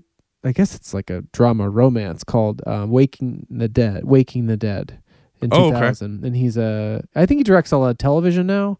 Um, but so the commentary for it on Blu-ray and in DVD is John Carpenter's all enthralled with the fact that this guy's now a director, and so keeps he keeps kind of talking to him reverently as such because I think it was around the time that he was breaking as a director, and uh, and John Carpenter had kind of retired. Um, And that kid, yeah, because he's sorry. he he's a, I you see him in '80s things like he's he was bit, uh, like kind of a heartthrob y kind of actor in the '80s because he's in uh, Legend of Billie Jean too. Uh, Arnie is been the the dorky kid from Christine. yeah. Oh, and I, it's hard The for me to picture him character? as a Yeah. heartthrob, but Uh, hang oh, on. that makes me want to watch the Legend of Billie Jean. Because I Oh, thought for a it's so minute you were talking about uh, Dennis, who's the football player, uh, John Stock, John Stockwell, Dean Stockwell. Uh, I'll find it real quick.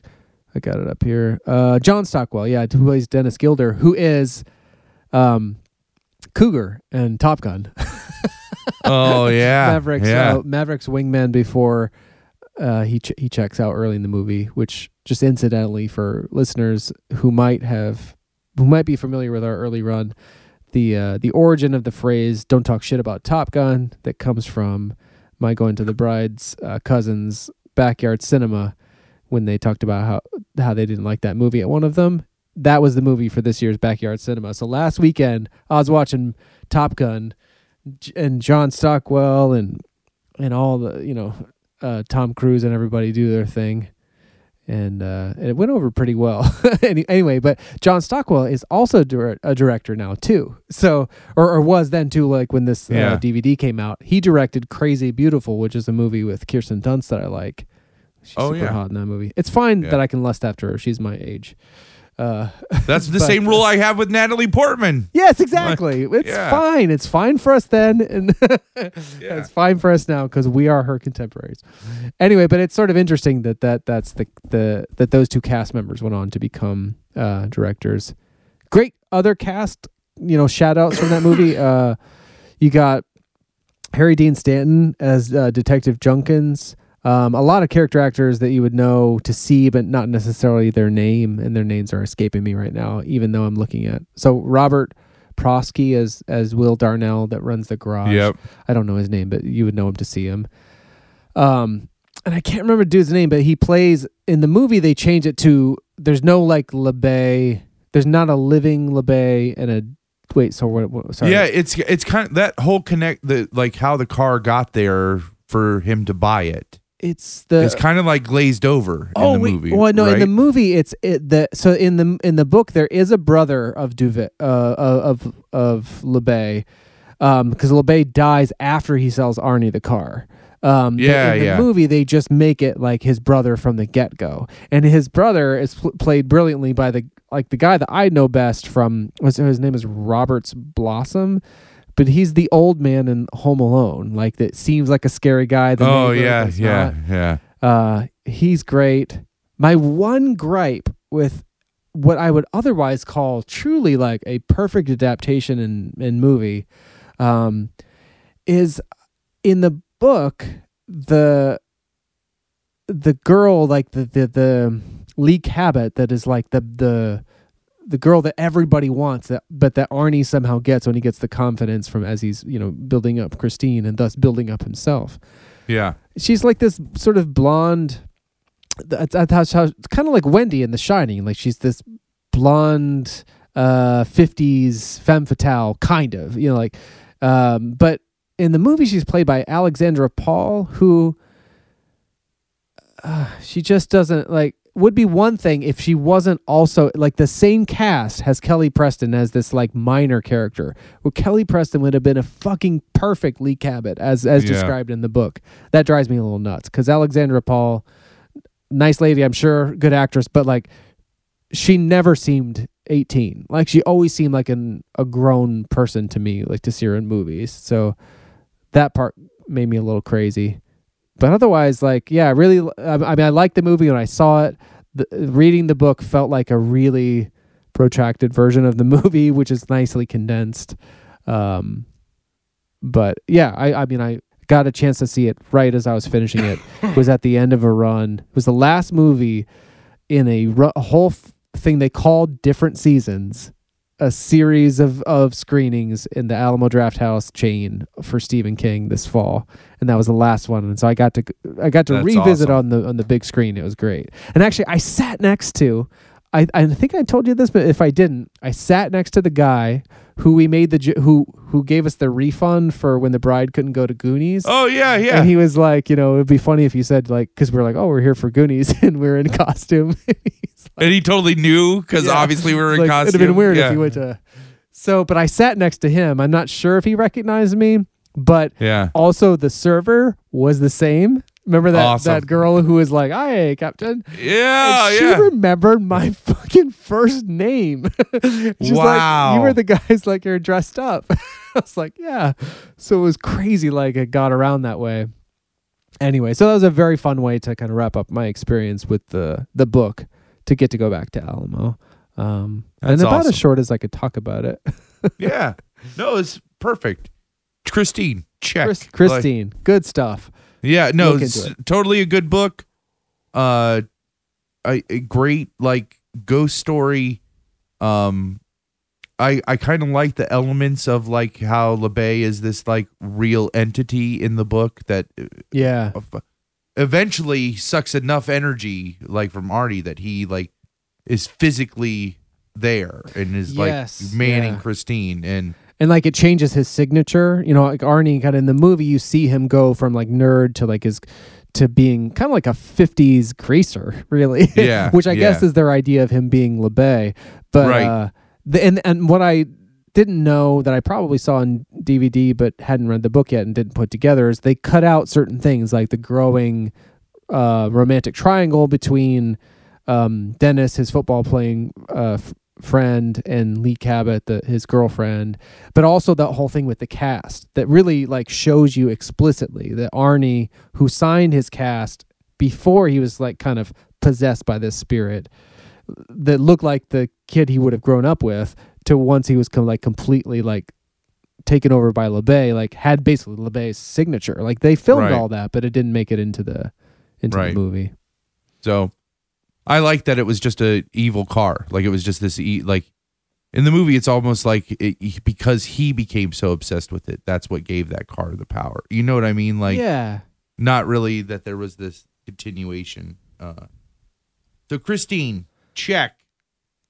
and basically the whole cycle of the werewolf silver bullet that I could sort of summarize now it's a they call it like a novelette I think when I looked up Yeah, it's, it's very really short. short. Yeah. and it, it just goes through like a, a year in this town that's getting and every chapter is what is is a month in in around Yes. the the full Yeah. moon and, and that's the like cycle of the werewolf uh, it's Yeah. a year of this small town being kind of traumatized by these killings that's it, uh i i remembered in the book uh, the main character is from the movie is is referenced in the book but it's not so much about him it's it's the town right it's yeah, more it takes a minute for them to to get around to the kid, but he does Yeah. reoccur, like the Corey Haim character in Silver Bullet, the the movie adaptation.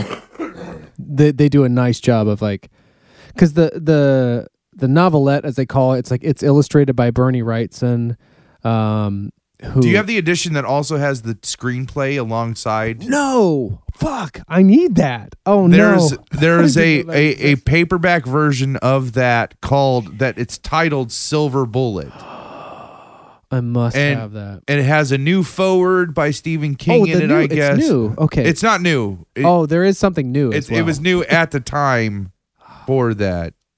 Um But it's only like it had- the one I have is only like 130 pages. So like it's Yeah, super, short. It's like a kid. so they have a version like that, but then alongside the book, they have the script broken up for the movie. That's because Stephen King wrote the script for the for the movie. Yeah. So they have the script pages interjected then with the act, so you can compare them. Oh man. I think. I'm so into that. I will. Yeah, I will I'll see if I that can out. find a. Let me. Uh, uh, Talk on Silver Bullet a little bit, and let me Oh, see sure. what I can find. So I, I, as a kid, I loved werewolves, like from the the Lon Chaney werewolf movies that I saw on like WOIO Frank and Drac, you know, midnight matinee type stuff.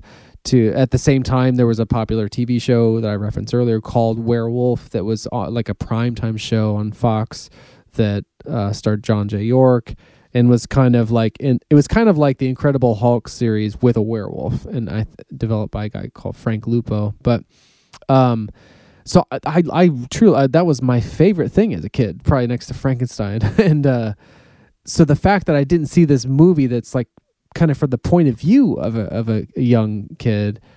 It baffles me to this day, but it's funny in the Wikipedia article they mentioned like that the it suffered at the box office from possibly a bad poster and campaign. I think that might be Oh, true for me too. Um, uh, that I didn't see it because it just didn't look appealing, or maybe Yeah. you know it was maybe rated R and I couldn't. Also, for me as a kid at that age, I knew Gary Busey as Buddy Holly, and so to see him Yeah. as this kind of like who in, in that movie, like he is like rail thin to look like Buddy Holly, but in in the Silver Bullet, he actually plays this this uncle character who is. Yeah, but like probably an, an alcoholic and who and who he's and like, he's called to the Busey carpet about it. before he's Busey before he's Busey. That's the, like that was the thing I wanted to make sure I touched on too. Like Definitely like before he was like blonde haired, like lethal weapon Busey. Yeah. before Or- and before he was crazy. known for being that yeah before he was known for being Busey like I feel like uh, all those Yeah. guys like De Niro we've talked about this too like De Niro Nicholson like all those actors got to a certain point where they where people just wanted them to be them in their movie. Yeah. like you know like I feel like Jack Nicholson only like that is who he is in real life. Burt Reynolds was another person. Like I just imagine Burt Reynolds that's just how he was in real life you know? Like and they fa- somehow found a niche that they could get paid to be themselves and and as their characters. And I think Gary Busey ultimately got that scene. Like you remember when the Fire Stick came out, and he was like the he was the spokesman for the Amazon Fire Stick, and like he's just being so spa- like I love those commercials. They're amazing, but he's just like being himself. But like also you could see him his some of his characters. Oh, he's such a nut. Like, and and I remember, uh, uh, well, Pumps and Logan used to watch endlessly this movie, Surviving the Game, Yeah. in which Busey has this improvised scene uh, about his childhood and Prince Henry Stout that I won't get into here. But like, yeah, he became this whole other thing. And and I, we used there was a TV show short lived too called I'm with Busey, I think. There was like Yeah. him, and I I remember watching that like taped episodes in Columbus in like 2004 with Pumps and Logan. I remember Busey at some point cuts himself, and he like drink he like kind of wipes his hand on the blood and then wipes it to his tongue. He's like drinking your own blood is a paradigm of recycling. anyway, he's a nut, and and like you start to see that. I, actually, I mean, honestly, even going back to Buddy Holly story, if which he was nominated for an Oscar for, you can see the. You can see him kind of bursting out of that. And Yeah. what it is though, too, that I would just say is like he is he's a force of nature. Like Yeah. and he does there's no false note. Like it's a hundred percent truth, hundred percent like crazy awesome. He's like Yeah. Nicolas- he's maybe more crazy than Nicolas Cage, more crazy and intense than Nicolas Cage, or definitely That- gives him I a run. his totally will buy that. Totally buy that. Like, uh, but I feel like they still he still was able to break like to be a character that wasn't him. yeah, in Silver Bullet. Yeah, like but he brings a lot of that personality Yeah. to it, to where he brings what would be potentially a kind of a stale role, a lot of vibrancy and realism just from his essential business. But so I guess my general thing is like I really enjoyed the book and, and the like a really short book with the Bernie Wrightson photos coming off especially of Creepshow and like in 83 I also have this edition of Frankenstein that came out and my, Frankenstein of course my favorite book. And there was a version published by Marvel with an introduction by Stephen King that features illustrations by Bernie Wrightson. Um, so Bernie Wrightson is like a strong, and Bernie Wrightson ultimately did the illustrated like deluxe edition of The Stand, and so I really like that partnership, and uh, I think it was a big part of um, this project. Was it was like it was almost like a it was before things like Twilight were for teens. You know, this book seemed aimed at teenagers or kids, kind of. Yeah. Like it wasn't a big, you know, doorstopper novel. Like it, it was, it was very short. Not even a novella. They call it on the VHS art a novella et novelette.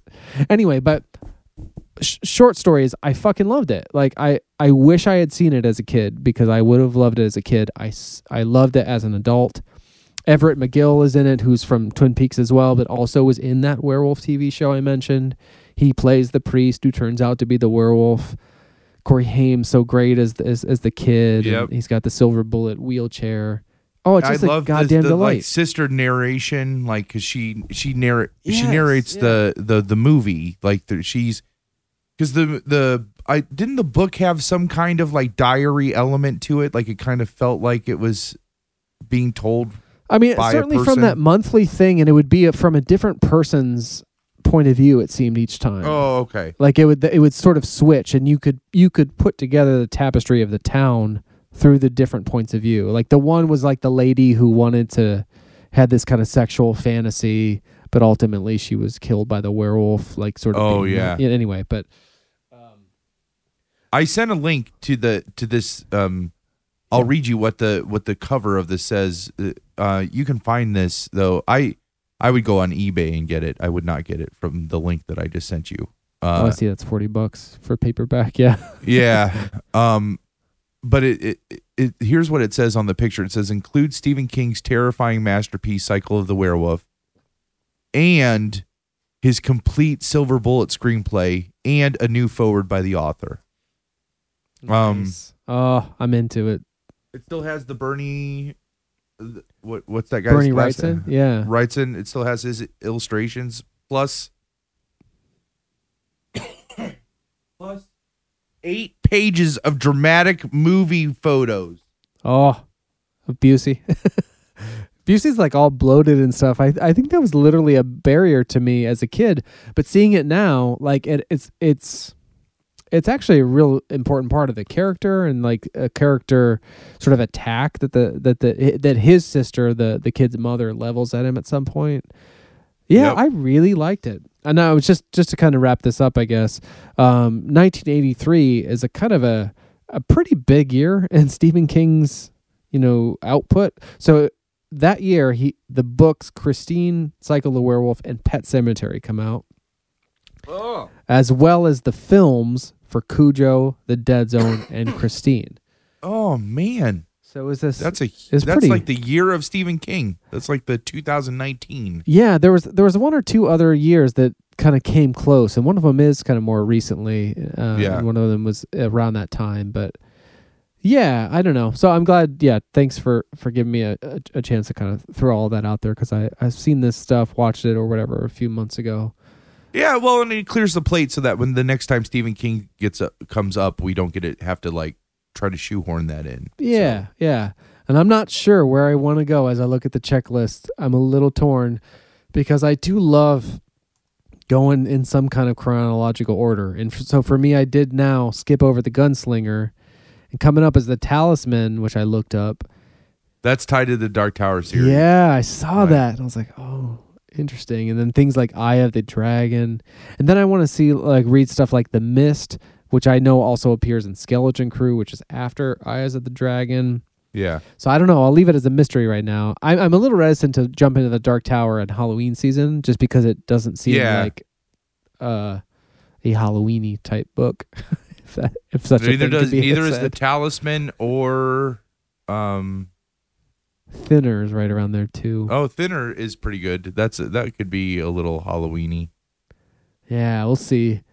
But I, yeah, th- uh, yeah, I it continues to be a very enriching experience, and it's so cool that for me jumping into this stuff of like reading stuff from 30 years ago to have both the kind of parody or what, whatever the fact that like when when you came to visit you were because now you're through the whole chronology but the idea the very fact just that like it's insane that i have a friend who would hit me with bobcat out of nowhere from this little scene special to have also been going through the stephen king chronology at that time to now it being like this part major part of the cultural zeitgeist in 2019 Yeah. what are the fucking odds So it's been really fun.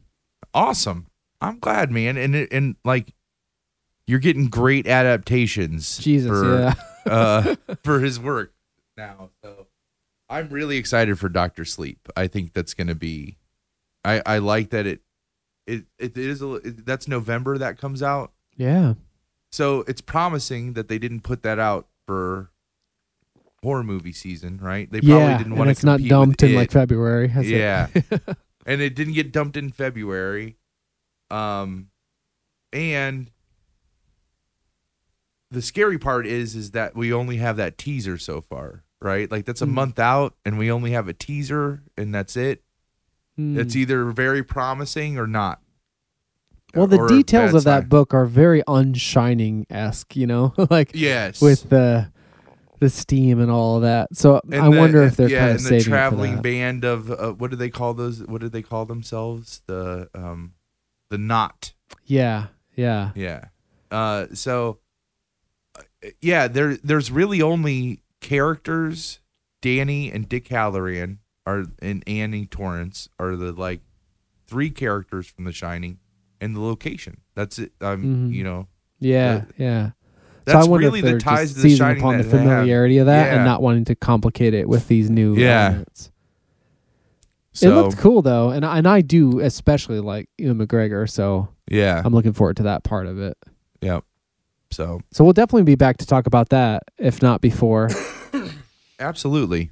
So We appreciate Uh, you guys sticking with us. yeah, thanks for hanging out this whole time. yeah. and no video.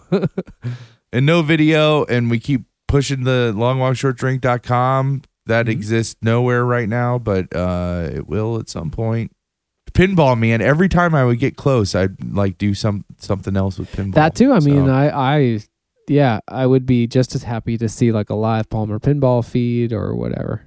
oh yeah yeah any of that so all right well uh we've pushed it a couple times but head to audibletrial.com slash lwsd get your free audiobook on us there was a ton of stephen king that you can pick Oh, from definitely do it. That Stephen Yeah, Weber it. thing is amazing. Or if you're in a self self help or like self improvement type vibe, um, you can get an audiobook of Well Being as Value Fulfillment: How We Can Help Each Other Live Well by Valerie Tiberius. Though not right. by her, but in Oh. any event, yeah, and that's a pretty short book too. Uh, so there's that. Uh, head to our YouTube page, uh, youtube.com slash long walk short drink. Uh, you can see any of the videos that we reference uh, here. Uh, head over to Twitter and follow us at LWSD pod. Um, other than that, I think that's about it. That's tons. Thanks, Thanks, buddy. This was uh, yeah. yeah. Jinx. Thanks, long walkers. Uh, you guys have a good night. Have fun. Be happy. Fucking a. Great Yeah. advice. Yeah. awesome. All right. Cheers, All right. everybody. Yeah. We'll talk to you soon. Be well, my friend. Yeah. You too. Long